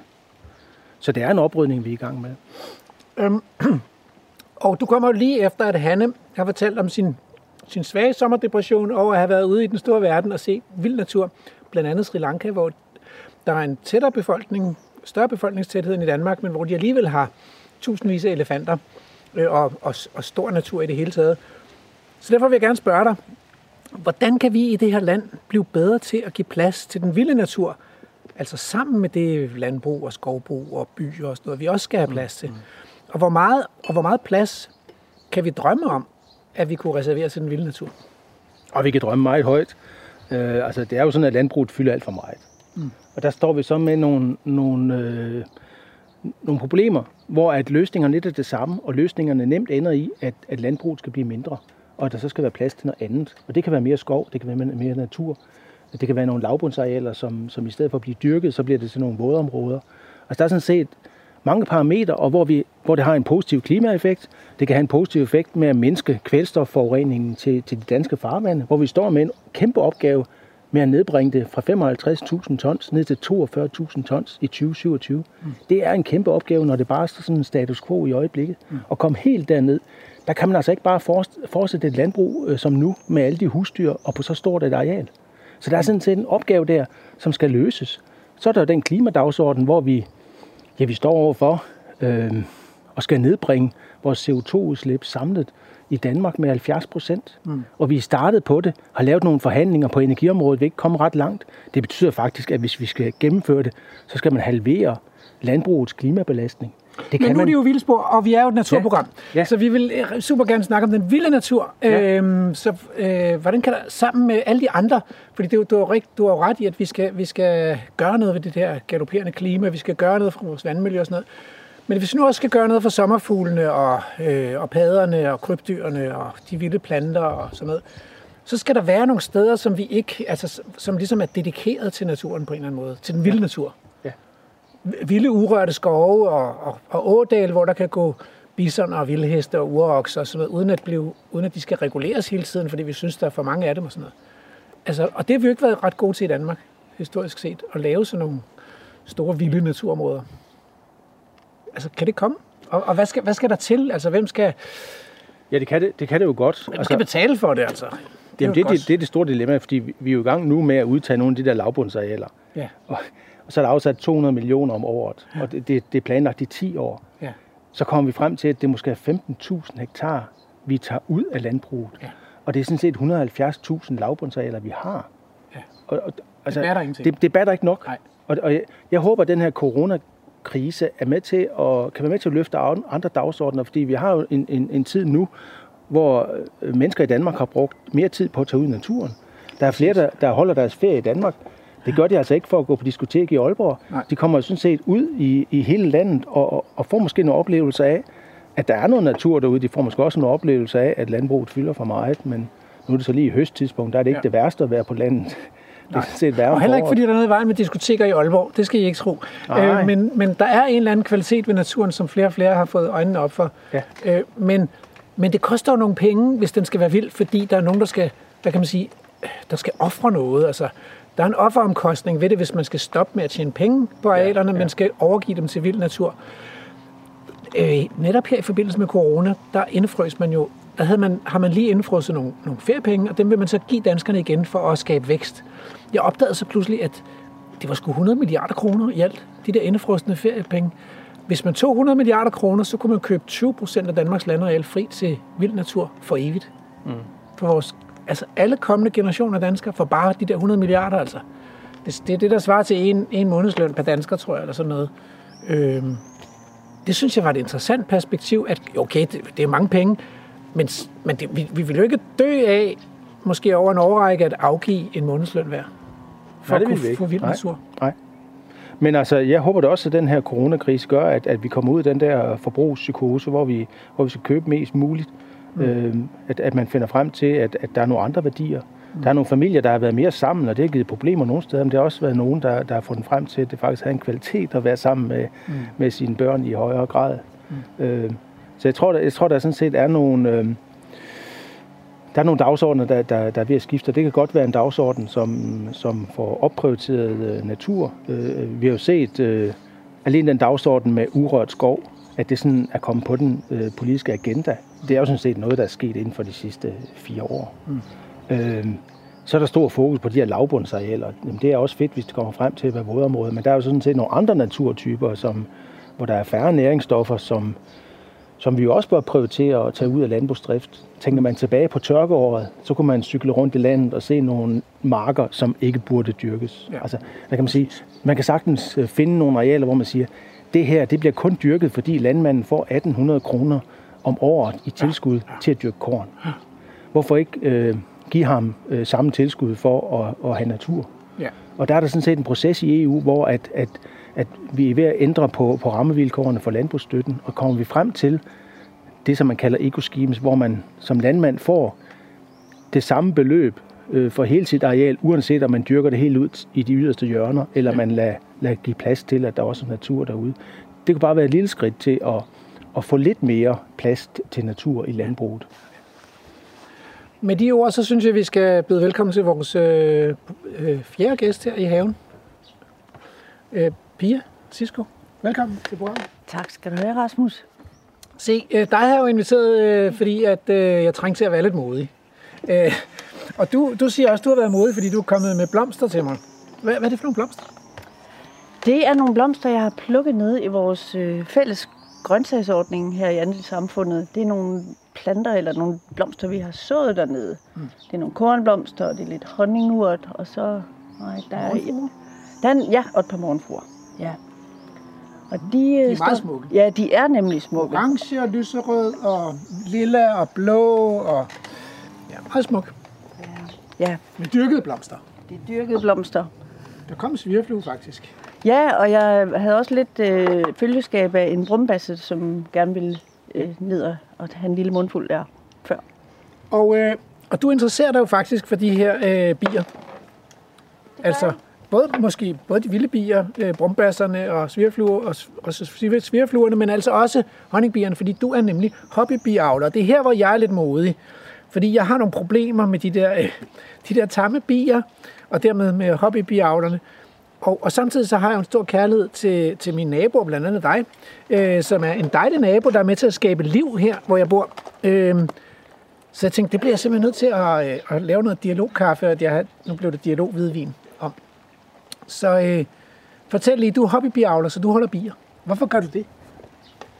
Jeg holder bier, fordi jeg øh, stort set hele mit liv har været dybt fascineret af bierne. Ja. Øh, jeg stødte på det, i, da jeg var meget lille faktisk, sådan 8-9 år eller sådan noget, hvor jeg øh, så sådan et bistad, og, og jeg havde bare øh, rigtig meget lyst til at udforske det mere, fordi at bier kan jo rigtig, rigtig mange ting, både de vilde, men også de her tambier. Øhm, og da jeg så flyttede herud for 11-12 år siden, så blev det så muligt for mig at selv at have nogle bier herude. Øhm, og det har været, øh, altså bevæggrunden er dels den der nysgerrighed på det, dels oplevelsen med at, at prøve at forstå de her dyr, men så vil jeg altså også godt lige indrømme, at jeg, øh, jeg holder rigtig meget af honning. Hvis man kigger ind i mit køkken, så vil man opdage, at der står to små glas med nyslynget honning. Den ene fra Pia Sisko, og den anden fra Karen Rolskov. Fordi der er jo to, I er jo to øh, hobbybiavlere her i andelssamfundet i Hjortshøj. Så øh, jeg skal være den første til at indrømme, at, øh, at jeg er ikke sådan... Altså, jeg rummer den der dobbelthed, ikke? som man også kan se på mit kirsebærtræ, som jo øh, er et plantet kirsebærtræ midt i den her vilde have, og så er det dækket af blåt øh, fuglenet for at undgå, at solsortene æder mine kirsebær. Så der er også grænser, altså. Jeg har også det der, jeg vil også gerne have noget i det her liv, ikke? Blandt andet altså også gerne noget nyslynget honning. Men så har jeg det der problem med, at lige nu der blomstrer min merian. Og nu var vi om på, på, på sydsiden af huset, og man kan se, at der er rigtig, rigtig mange honningbier i min merian, ikke? Så de har opdaget, at øh, merian er en af de planter, der slået godt an her i andelssamfundet Hjortshøj. Den står rundt omkring i krat og hegn og i haven og sådan noget. Og det er godt at trække på, for det er jo det, de gør, de der honningbier. Der er mange af dem, og de er gode til at tale med hinanden. Så de fortæller lige hinanden, så nu er der gang i Merian, let's go, guys. Og så, så, oversvømmer de øh, Merian. Og der var det jo, jeg tænkte, altså, behøver der være så mange af de der honningbier? Kunne man ikke øh, have lidt færre eller noget? Altså, nu startede vi jo derovre, og jeg kan godt se, at der er rigtig mange af dem. Ja. Altså, jeg vil sige, jeg tror også, det er en konsekvens af, at du bor 50 meter fra øh, nogle bisteder. Ja. Men de kan jo trække en kilometer ja. eller mere, ikke? Hvis, de, hvis der er et eller andet, der er værd at trække efter. Rigtigt. Det er rigtigt. Der var rigtig mange der. Men du så ikke nogen af dine bier deromme. Det var helt sikkert Karens bier. ja. Ja. Øh, nej, men et eller andet sted, så øh, kan jeg da godt se det, hvis jeg tog dine briller på. Ja. Øh, fordi du jo har den smukkeste have med, med de helt mest fantastiske vilde blomster. Mm. Øh, og, øh, og så må det jo også være lidt irriterende, at der er så mange honningbier. Det kan jeg sådan set godt se. Det vil det svare til, at hønsene, som vi har jo 200 høns også, de også kommer rendende ind i min have og ud af alle mine planter, ikke? Ja. For næsen af, hvad ved jeg, de vilde, de vilde planter. Så på den måde er, man kan sige, at hønsene kommer ikke, men naboens katte kommer selvfølgelig, ikke? Dem, dem er der også nogle stykker af, når man bor i sådan en tæt lav bebyggelse her. Så der er en hårde af katte. og Udover at de selvfølgelig skider i, i, i det næringsfattige grus, der er lagt ud til blomsterne, så, så æder de selvfølgelig også, hvad de kan komme i nærheden af. Og, og som konsekvens af de her katte, så kan man jo ikke have fire ben her. De vil jo blive nakket på stedet, ikke? så det er jo umuligt at forestille sig fire ben i, i bebyggelsen, selvom, selvom der er et, et stort stengær, sydvendt stengær, hvor der kunne have levet en fin bestand af, af markfirben, men det, men det kan ikke lade sig gøre. Øh, og det er jo lidt sørgeligt. Fuglene kan lidt bedre undslippe de der katte, ikke? fordi de, de flyver rundt. Men, øh, men jeg kan jo, altså, og der er jo ikke nogen tradition for det her med at, at regulere antallet af bier, men jeg vil jo tro, at hvis, hvis det var vilde bier, der levede i et hul, et hul træstam nede i Viopskoven, så ville der være en bifamilie her på arealet. Ikke? Og nu er der, jeg ved ikke, hvor, jeg ved ikke, hvor mange, hvor mange har du? Så du Jeg har fem familier. Ja. Ja, det har jeg. Karen har måske også en 4-5 familier, ikke? Så der er mange bier. Altså, hvor, hvor mange er der i en familie? Det jeg ikke noget om. Det Der kan være, ikke? jo, men det kommer lidt, der er store familier, der er små familier, men der kan sagtens være 50.000, måske ovenikøbet 80.000 bier i en god bifamilie. Så det er mange bier. Og de besøger jo et eller, andet, et eller andet sted i nærheden af en million blomster for at lave et glas honning. Så det bliver til nogle stykker, altså. Det er rigtigt. Altså, det som jeg tænker er, at øh, værdi måler vi jo på mange måder. Og, og jeg går 100% ind for, at der skal være en mangfoldighed af både bier og blomster her. Ja. Øhm, fordi jeg tænker også, at det med at have, have bier her, øh, jeg, jeg, altså vi gør os jo rigtig umage for, at det skal øh, gøres på en, en god måde. Vi bruger ikke pesticider, vi, vi dyrker dem ikke som et stort landbrug. Altså vi har øh, forholdsvis få bier, trods alt. Øhm, og der kommer en rigtig dejlig honning ud af det, som øh, jeg ved er til stor glæde for øh, de mennesker, der bor her i andelssamfundet. Øh, ligeledes så har vi før corona, så har vi gjort en dyd ud af at invitere øh, børn og øh, voksne fra hele byen i øvrigt øh, til at deltage og se, hvordan sådan noget foregår. Øh, for mig er det også en, en, øh, en naturoplevelse at, Ja. at prøve at forstå det her. Så øh, det med at have bier for mig øh, er ikke kun at få noget honning, men det er, er også det, som jeg føler, det giver til det her fællesskab, vi har. Øh, når jeg så øh, godt kan se, du, du bliver lidt klemt der med dine vildblomster, så, så kunne jeg håbe, jeg kunne virkelig håbe, at løsningen ikke var at afskaffe bierne, Ja. men at, øh, at plante nogle flere blomster øh, på arealer, hvor vi normalt bare har noget græs eller nogle øh, asfalterede områder, eller hvad ved jeg, at vi øh, hjælper hinanden med at få gang i endnu flere blomster. Sådan et, ja. Så, så det synes jeg, altså det støtter jeg op om. Og øh, vi vil godt have flere blomster, vilde blomster, ambassadører. Øh, velkommen i klubben. Men man kan sige, at hvis der er flere vilde blomster, så er der også mulighed for flere vilde bier. Men der er også mulighed for, at bifamilierne vokser ekstra, ekstra meget, hvis de får, får lidt mere at leve af. Så det, der bekymrer mig her, det er selvfølgelig, at man altid, som land, landbruger, vil man altid være, have en tendens til at nyttiggøre det hele. Fordi man kan. Øh, Så det ligger lidt i landbruget, sådan egen mekanik, ikke? At så, så, så, så får man lidt mere ud af det. Øhm, og, og jeg må jo så også bare indrømme, at jeg, jo, jeg har bosat mig i, i et landbrugslandskab. Mm. Så, så måske skal jeg bare leve med, at der foregår altså landbrug, og en af konsekvenserne af landbrug, det er, at, at fra tid til anden om sommeren, så oversvømmer de der vilde bier ens have og snupper, snupper nektaren og pollen for næsen af de, eller tambierne for næsen af de vilde bier. Øhm, så derfor så er det også sådan, at jeg, jeg er kun sikker i min sag, når vi kommer ud i de, i de vilde naturområder. Der tænker jeg, at der, der har tambierne egentlig ikke noget at gøre. Øh, der vil jeg godt have dem væk, for ligesom at sige, at der har vi jo besluttet os for, at der skal være noget andet. Og her er, det, er jeg i et landbrugslandskab, så, men jeg er også i, en bynær bebyggelse, der kan man selvfølgelig diskutere med hinanden, hvad skal vi bruge den her bynære bebyggelse til? Skal vi have bybier, eller skal vi have humlebier og jordbier og vepsebier og silkebier og alle de andre bier? Jeg, jeg er ikke, øh, altså jeg er ikke, øh, jeg er ikke sikker i min sag, det må jeg bare sige, men jeg er glad for, at vi lige kunne vende det. Så jeg, ikke, jeg vil ikke have, at du tror, at jeg går og er sur på dig. Det er jeg altså ikke. Jeg synes bare, det er, en, det er et svært dilemma.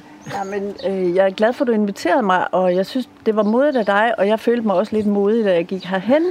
Men jeg var sikker på, at det ville blive en god samtale, fordi det er jo sådan, det skal være. Øh, jeg, jeg, jeg er sikker på også, at vi kan finde en eller anden vej i det her, som vi alle sammen kan blive glade for. Altså, jeg synes, det var smukt, at du tog blomster med til mig, fordi hvis du havde, var kommet med honning, så havde det været en form for bestikkelse jo. Åh oh, ja. Altså, skål. Øhm, Skål. Alle, alle mine naboer.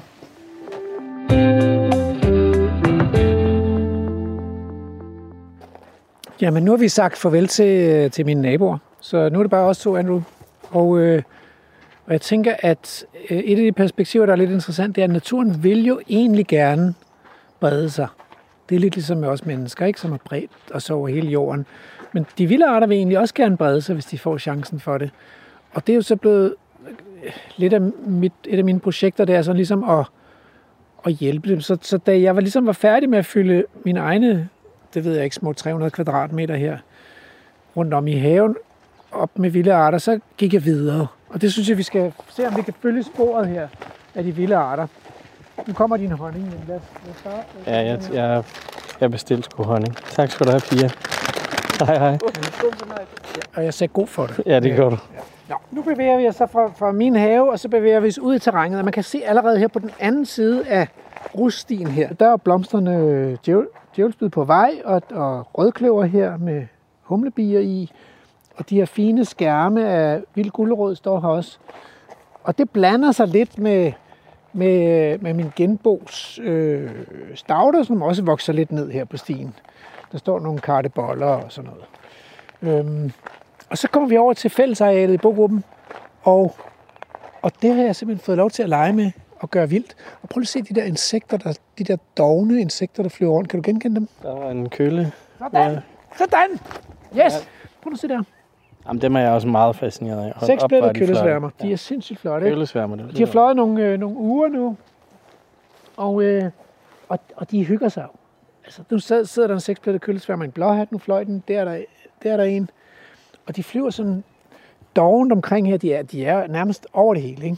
Altså, Der sidder også en derovre på den almindelige knopurt, og, øh, og deres larver lever jo på kællingetand, og kællingetand det er den, vi står med her, som også er værtsplante for almindelig blåfugl.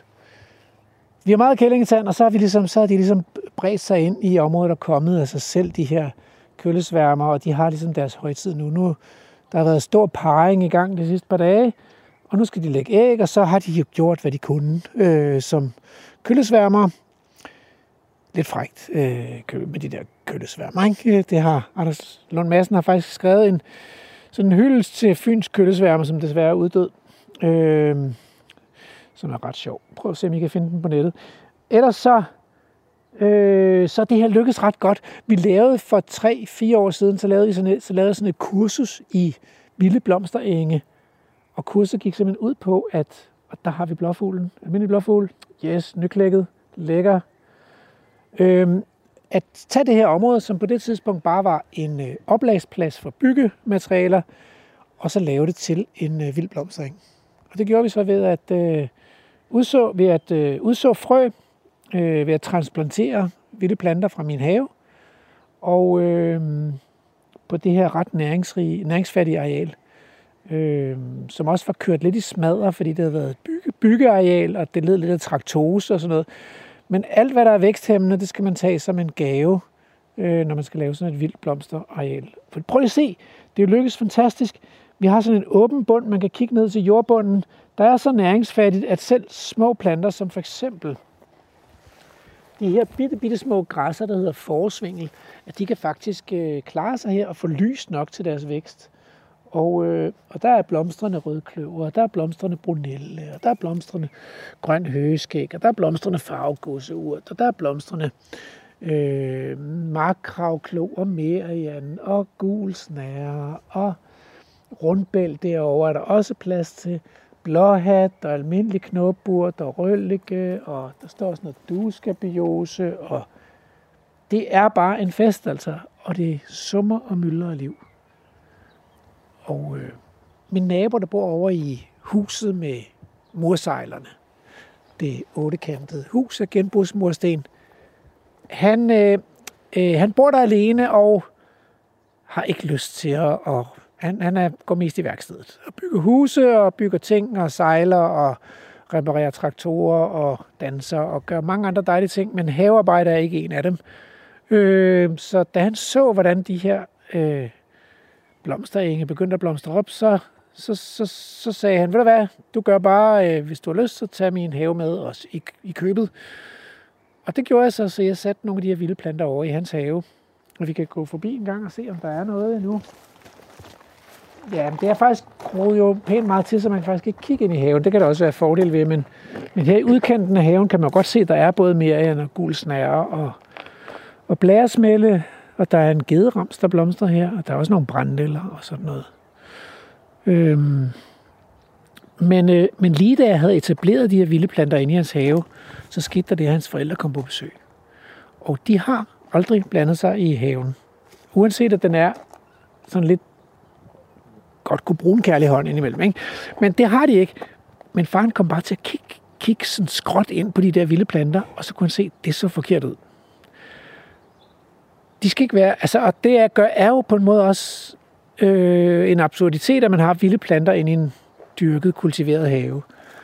Øh, så han tog simpelthen trillebørn rive, og så rev han det væk og, og kørte det over på komposten, det hele, ikke? som jeg havde brugt dagevis på at etablere de der vilde planter. Så på den måde, så, øh, så strider det her, øh, det her vild have, vild med vilje projekt, ganske meget mod sådan en, en i generationer opbygget tradition for, at haver, det er noget med kultur og kontrol og styr på det. Øh, man klipper sin græsplæne for at dokumentere, at øh, bare roligt, her er der styr på det. Øh, vi ved, hvad der kommer. Parenthes, ingenting. Øh, så der sker ikke noget, som vi ikke havde øh, forudset eller ventet. Øh, og det skal der heller ikke. Bum. Hvad siger det om os mennesker? Jamen, det siger jo det om os mennesker, at det var ikke særlig sjovt at blive smidt ud af paradisets have, og så stå på den stenede jord, og så skulle alting pludselig være ledelsesfuldt. Og det har det jo været i tusindvis af menneskegenerationer, så har det været en kamp at få mad på, på brødet. Og det har krævet, at, øh, at vi har udvist rettidig omhu, og hele tiden øh, koncentreret os om at fremme afgrøden på bekostning af ukrudtet. At fremme de gode dyr på bekostning af de skadelige dyr. At fremme de gavnlige planter på bekostning af de, af de kedelige planter. Ikke?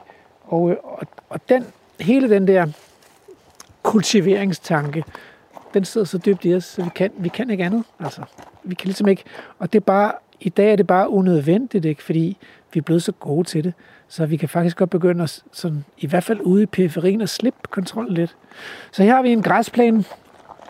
Øh, den er etableret som græsplæne, men jeg har sådan i stigende grad fået medvind her i bogruppen blandt mine naboer til, at, at det er okay at slippe kontrollen lidt. Så nu er den klippet, øh, det jeg kalder differentieret øh, græsplæneklipning. Øh, så, så de er faktisk selvindvandrede, de fleste af de vilde planter, der står på den græsplæne her. Og så er der klippet nogle gange og klippet, et, et, klippet en, en rund cirkel i midten, hvor man kan sidde ved, øh, ved bord og bænk. Og så er der en lille høj her, hvor der også går vilde planter. Og altså ærligt talt, det skulle da ret hyggeligt. Synes du ikke? Meget. Der er vildt meget gul snære og merian og der er sådan her i kanten her, er der noget af den der lidt stikkende kravklo, men den er sådan afgrænset. Og så i plænen, og det synes jeg er, det er jo også noget af det, der er lidt sjovt, ikke? At, at der er faktisk også nogle planter, de fleste kender jo bellis eller tusindfryd, som trives fint i sådan en, en slået plæne. Men den her øh, brunelle, den er faktisk også rigtig fin, fordi den, øh, bladene går ligesom under radaren på plæneklipperen, når man kommer, og så stikker de her øh, blomsterhoveder op med, med de her fine, smukke lilla, lilla læbeblomster. Øh, så det er også sådan en, man kan have i selv i plæner, som bliver slået relativt hyppigt, så kan man have brunelle, og hvis man lige giver den et, et par ugers fred, så stikker den sine blomsterhoveder op og, og farver det hele smukt lilla. Så det kan man gøre, og, øh, øh, og det er jo det, der er sjovt med sådan en plæne, hvor man slår det sådan lidt, lidt med forskellig intensitet at der bliver plads til meget blomstring i en super lang periode af året.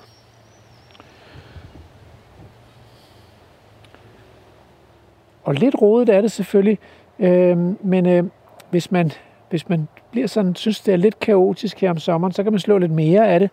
Og så, og så når vi kommer hen på efteråret, så, øh, så bliver det hele slået, og så falder der ro over land, og, øh, og så er der en lang vinterperiode, hvor det egentlig bare er grønt og, og tæt ned, nedgræsset, nedspist.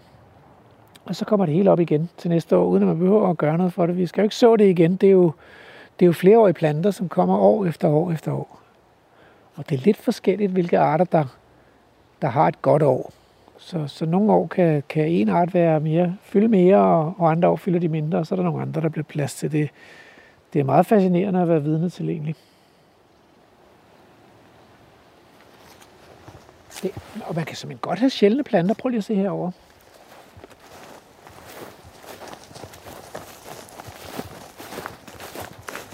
Nu har de godt nok næsten afblomstret. Men, øh, men denne her, og der er lige et par, et par små lyserøde blomster tilbage. Det er jo en nellike, øh, som ligner bakkenellike, men bakkenellike er sådan en lav krybende vækst, og den her det er sådan en opret vækst. Øh, så det er den, der hedder kostnellike, og jeg tog for det ved jeg ikke, 20 år siden eller sådan noget, tog en, nogle frø med, ej, jeg der sidder køllesværmerne og, og parer sig i Merianen, så de spiser og, og parer sig på samme tid. Det er jo meget hyggeligt. Det kunne man måske overveje at prøve af. Det ser ud som om, de, det er en god model. Men, øh, men kostnellingen der, jeg tog nogle frø med hjem fra, ud fra Kopperhage, øh, østkysten af, af Mols, øh, for 10-20 år siden eller sådan noget. Og de spiger utrolig godt, og, øh, og har nu etableret sig her. Øh, og ikke kun her på højen, men også nede i haven og over i Bogruppegræslandet og nede på skrænten ved Markvejen og sådan noget.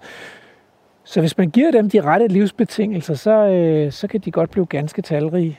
Og det kan være, at de uddør ude, øh, ude på de der kystgrænter, hvor jeg har hentet frøene, øh, fordi de ikke får gode vilkår, fordi det hele går til med, med krat, eller fordi det bliver overgræsset på en eller anden landbrugsordning.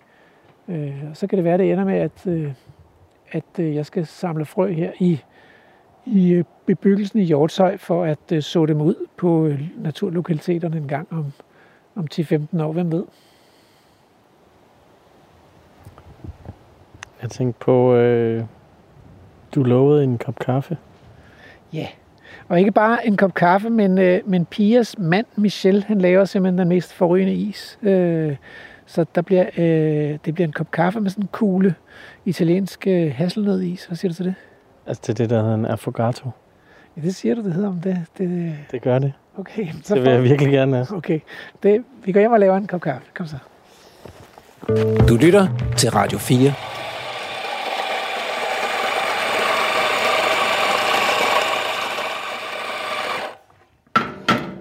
Det er jo på en eller anden måde meget poetisk, at den her programserie slutter af med, at du står og snakker om mad.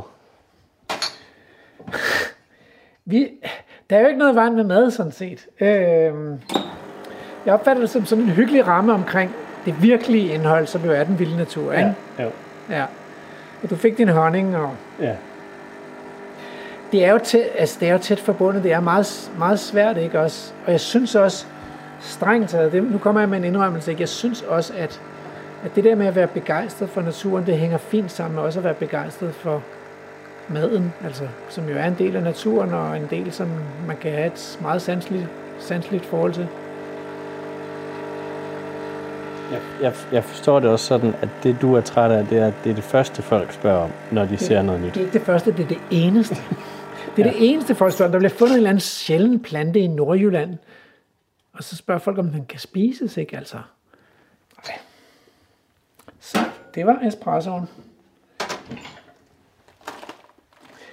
Der er et eller andet med, der er et eller andet med espresso og hasselnødis, som bare er utrolig, klæder hinanden utrolig godt.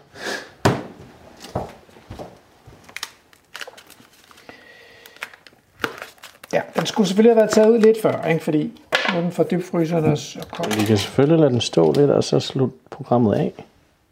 Vi skal lige have rundet programmet af, egentlig. Vi gør den stå. Nå, så bliver, jo, kaffen bliver jo selvfølgelig kold, når vi... Ja, det er. Men altså, øh, vi plejer jo her, når vi runder programmet af, jeg skulle have et haiku. Ja. Men jeg har et forslag. Okay. Øh, da I, dig og øh, Anna og Philip øh, flippede ud over en eller anden ny ting, I nu fandt, øh, så gik jeg over på den anden side af vejen, øh, over til Vesterhavet, hvor jeg kunne kigge ud og optage Vesterhavet. Og så stod jeg og øh, digtede lidt om Vesterhavet. Det var ikke et haiku, men lidt poetisk var det da. Du har digtet om Vesterhavet. Altså på en måde, synes jeg, det kunne godt være et meget godt sted at slutte. Altså Vesterhavet er jo noget af det vildeste, vi har i Danmark, faktisk. Ja. Øh, og det kan man jo ved selvsyn opleve ved at tage derud, eller måske lige frem, øh, forsøge at bade i det, ikke? så finder man, at det tager godt ved. Ja. Og det er også lidt det, det handler om, det jeg står og siger, at den her vildhed, at den er smuk, og den er øh, både ubarmhjertig og barmhjertig på samme tid. Og det får mig til at tænke på øh, Henrik Pontoppidan, som lod Lykkepær ende sine dage ved Vesterhavet som vejmand i Thy. Øh, og, og jeg kan huske, at i hans efterladte dagbogsnotater, der, der kunne man læse, naturen er øh, rig, naturen er vis, naturen er miskundelig. Og det er noget med barmhjertighed og noget. Øh, så, så det er meget godt at huske, at det kan være der sammen med den der totalt vilde, ukontrollable, kaotiske natur. Så synes jeg, vi skal lade sommerturen ende ved Vesterhavet. Men du skal stadig sige, hvilken art jeg er. Altså hvilken plantestrategi? Plantestrategi, ja, det var sådan der. Jamen jeg tror, at du er en uh, CS-strateg. Så, så du har sådan en, uh, hvad kan man sige, et fundament eller en dybde, som handler om et nøjsomt liv, øh, uden at stille de helt store krav, men du har også et eller andet, nogle ambitioner og et drive, som gør, at, øh, at, at du er synlig. Ikke? Du, er ikke en, du er ikke sådan en lille usynlig plante, man skal lede efter sådan helt skjult mellem andre vækster. Man kan godt, man kan godt lige få øje på det. Altså. CS, det er konkurrence, stress, tolerant.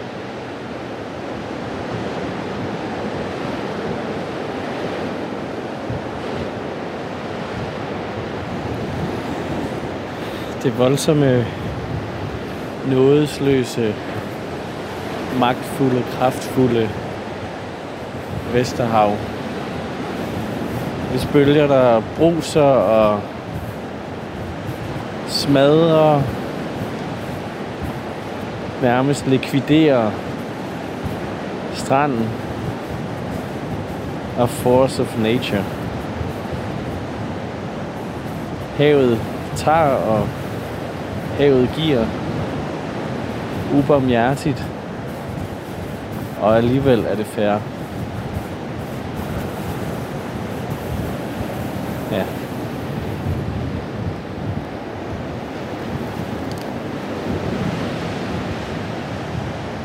Kæft, hvor er dit syn. Ja. Nogle gange er det svært at sætte ord på.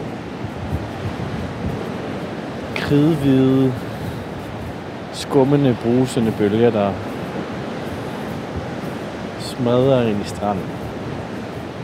Jeg prøver at finde det rette ord, men det eneste ord, der ligesom kommer til mig, det er crashing. Det er sådan et stærkt ord. Jeg ved ikke, om lytterne måske har bemærket det, men jeg har lidt udenlandsk baggrund også. Og crashing waves er det mest beskrivende lige nu, når jeg kigger på det her. Crashing waves. Destruction, chaos, discipline and order. Ja, det er smukt. Ja. Jeg har efterladt de andre ved bilen. Programmet er produceret af Folkeuniversitetet og Aarhus Universitetsforlag for Radio 4.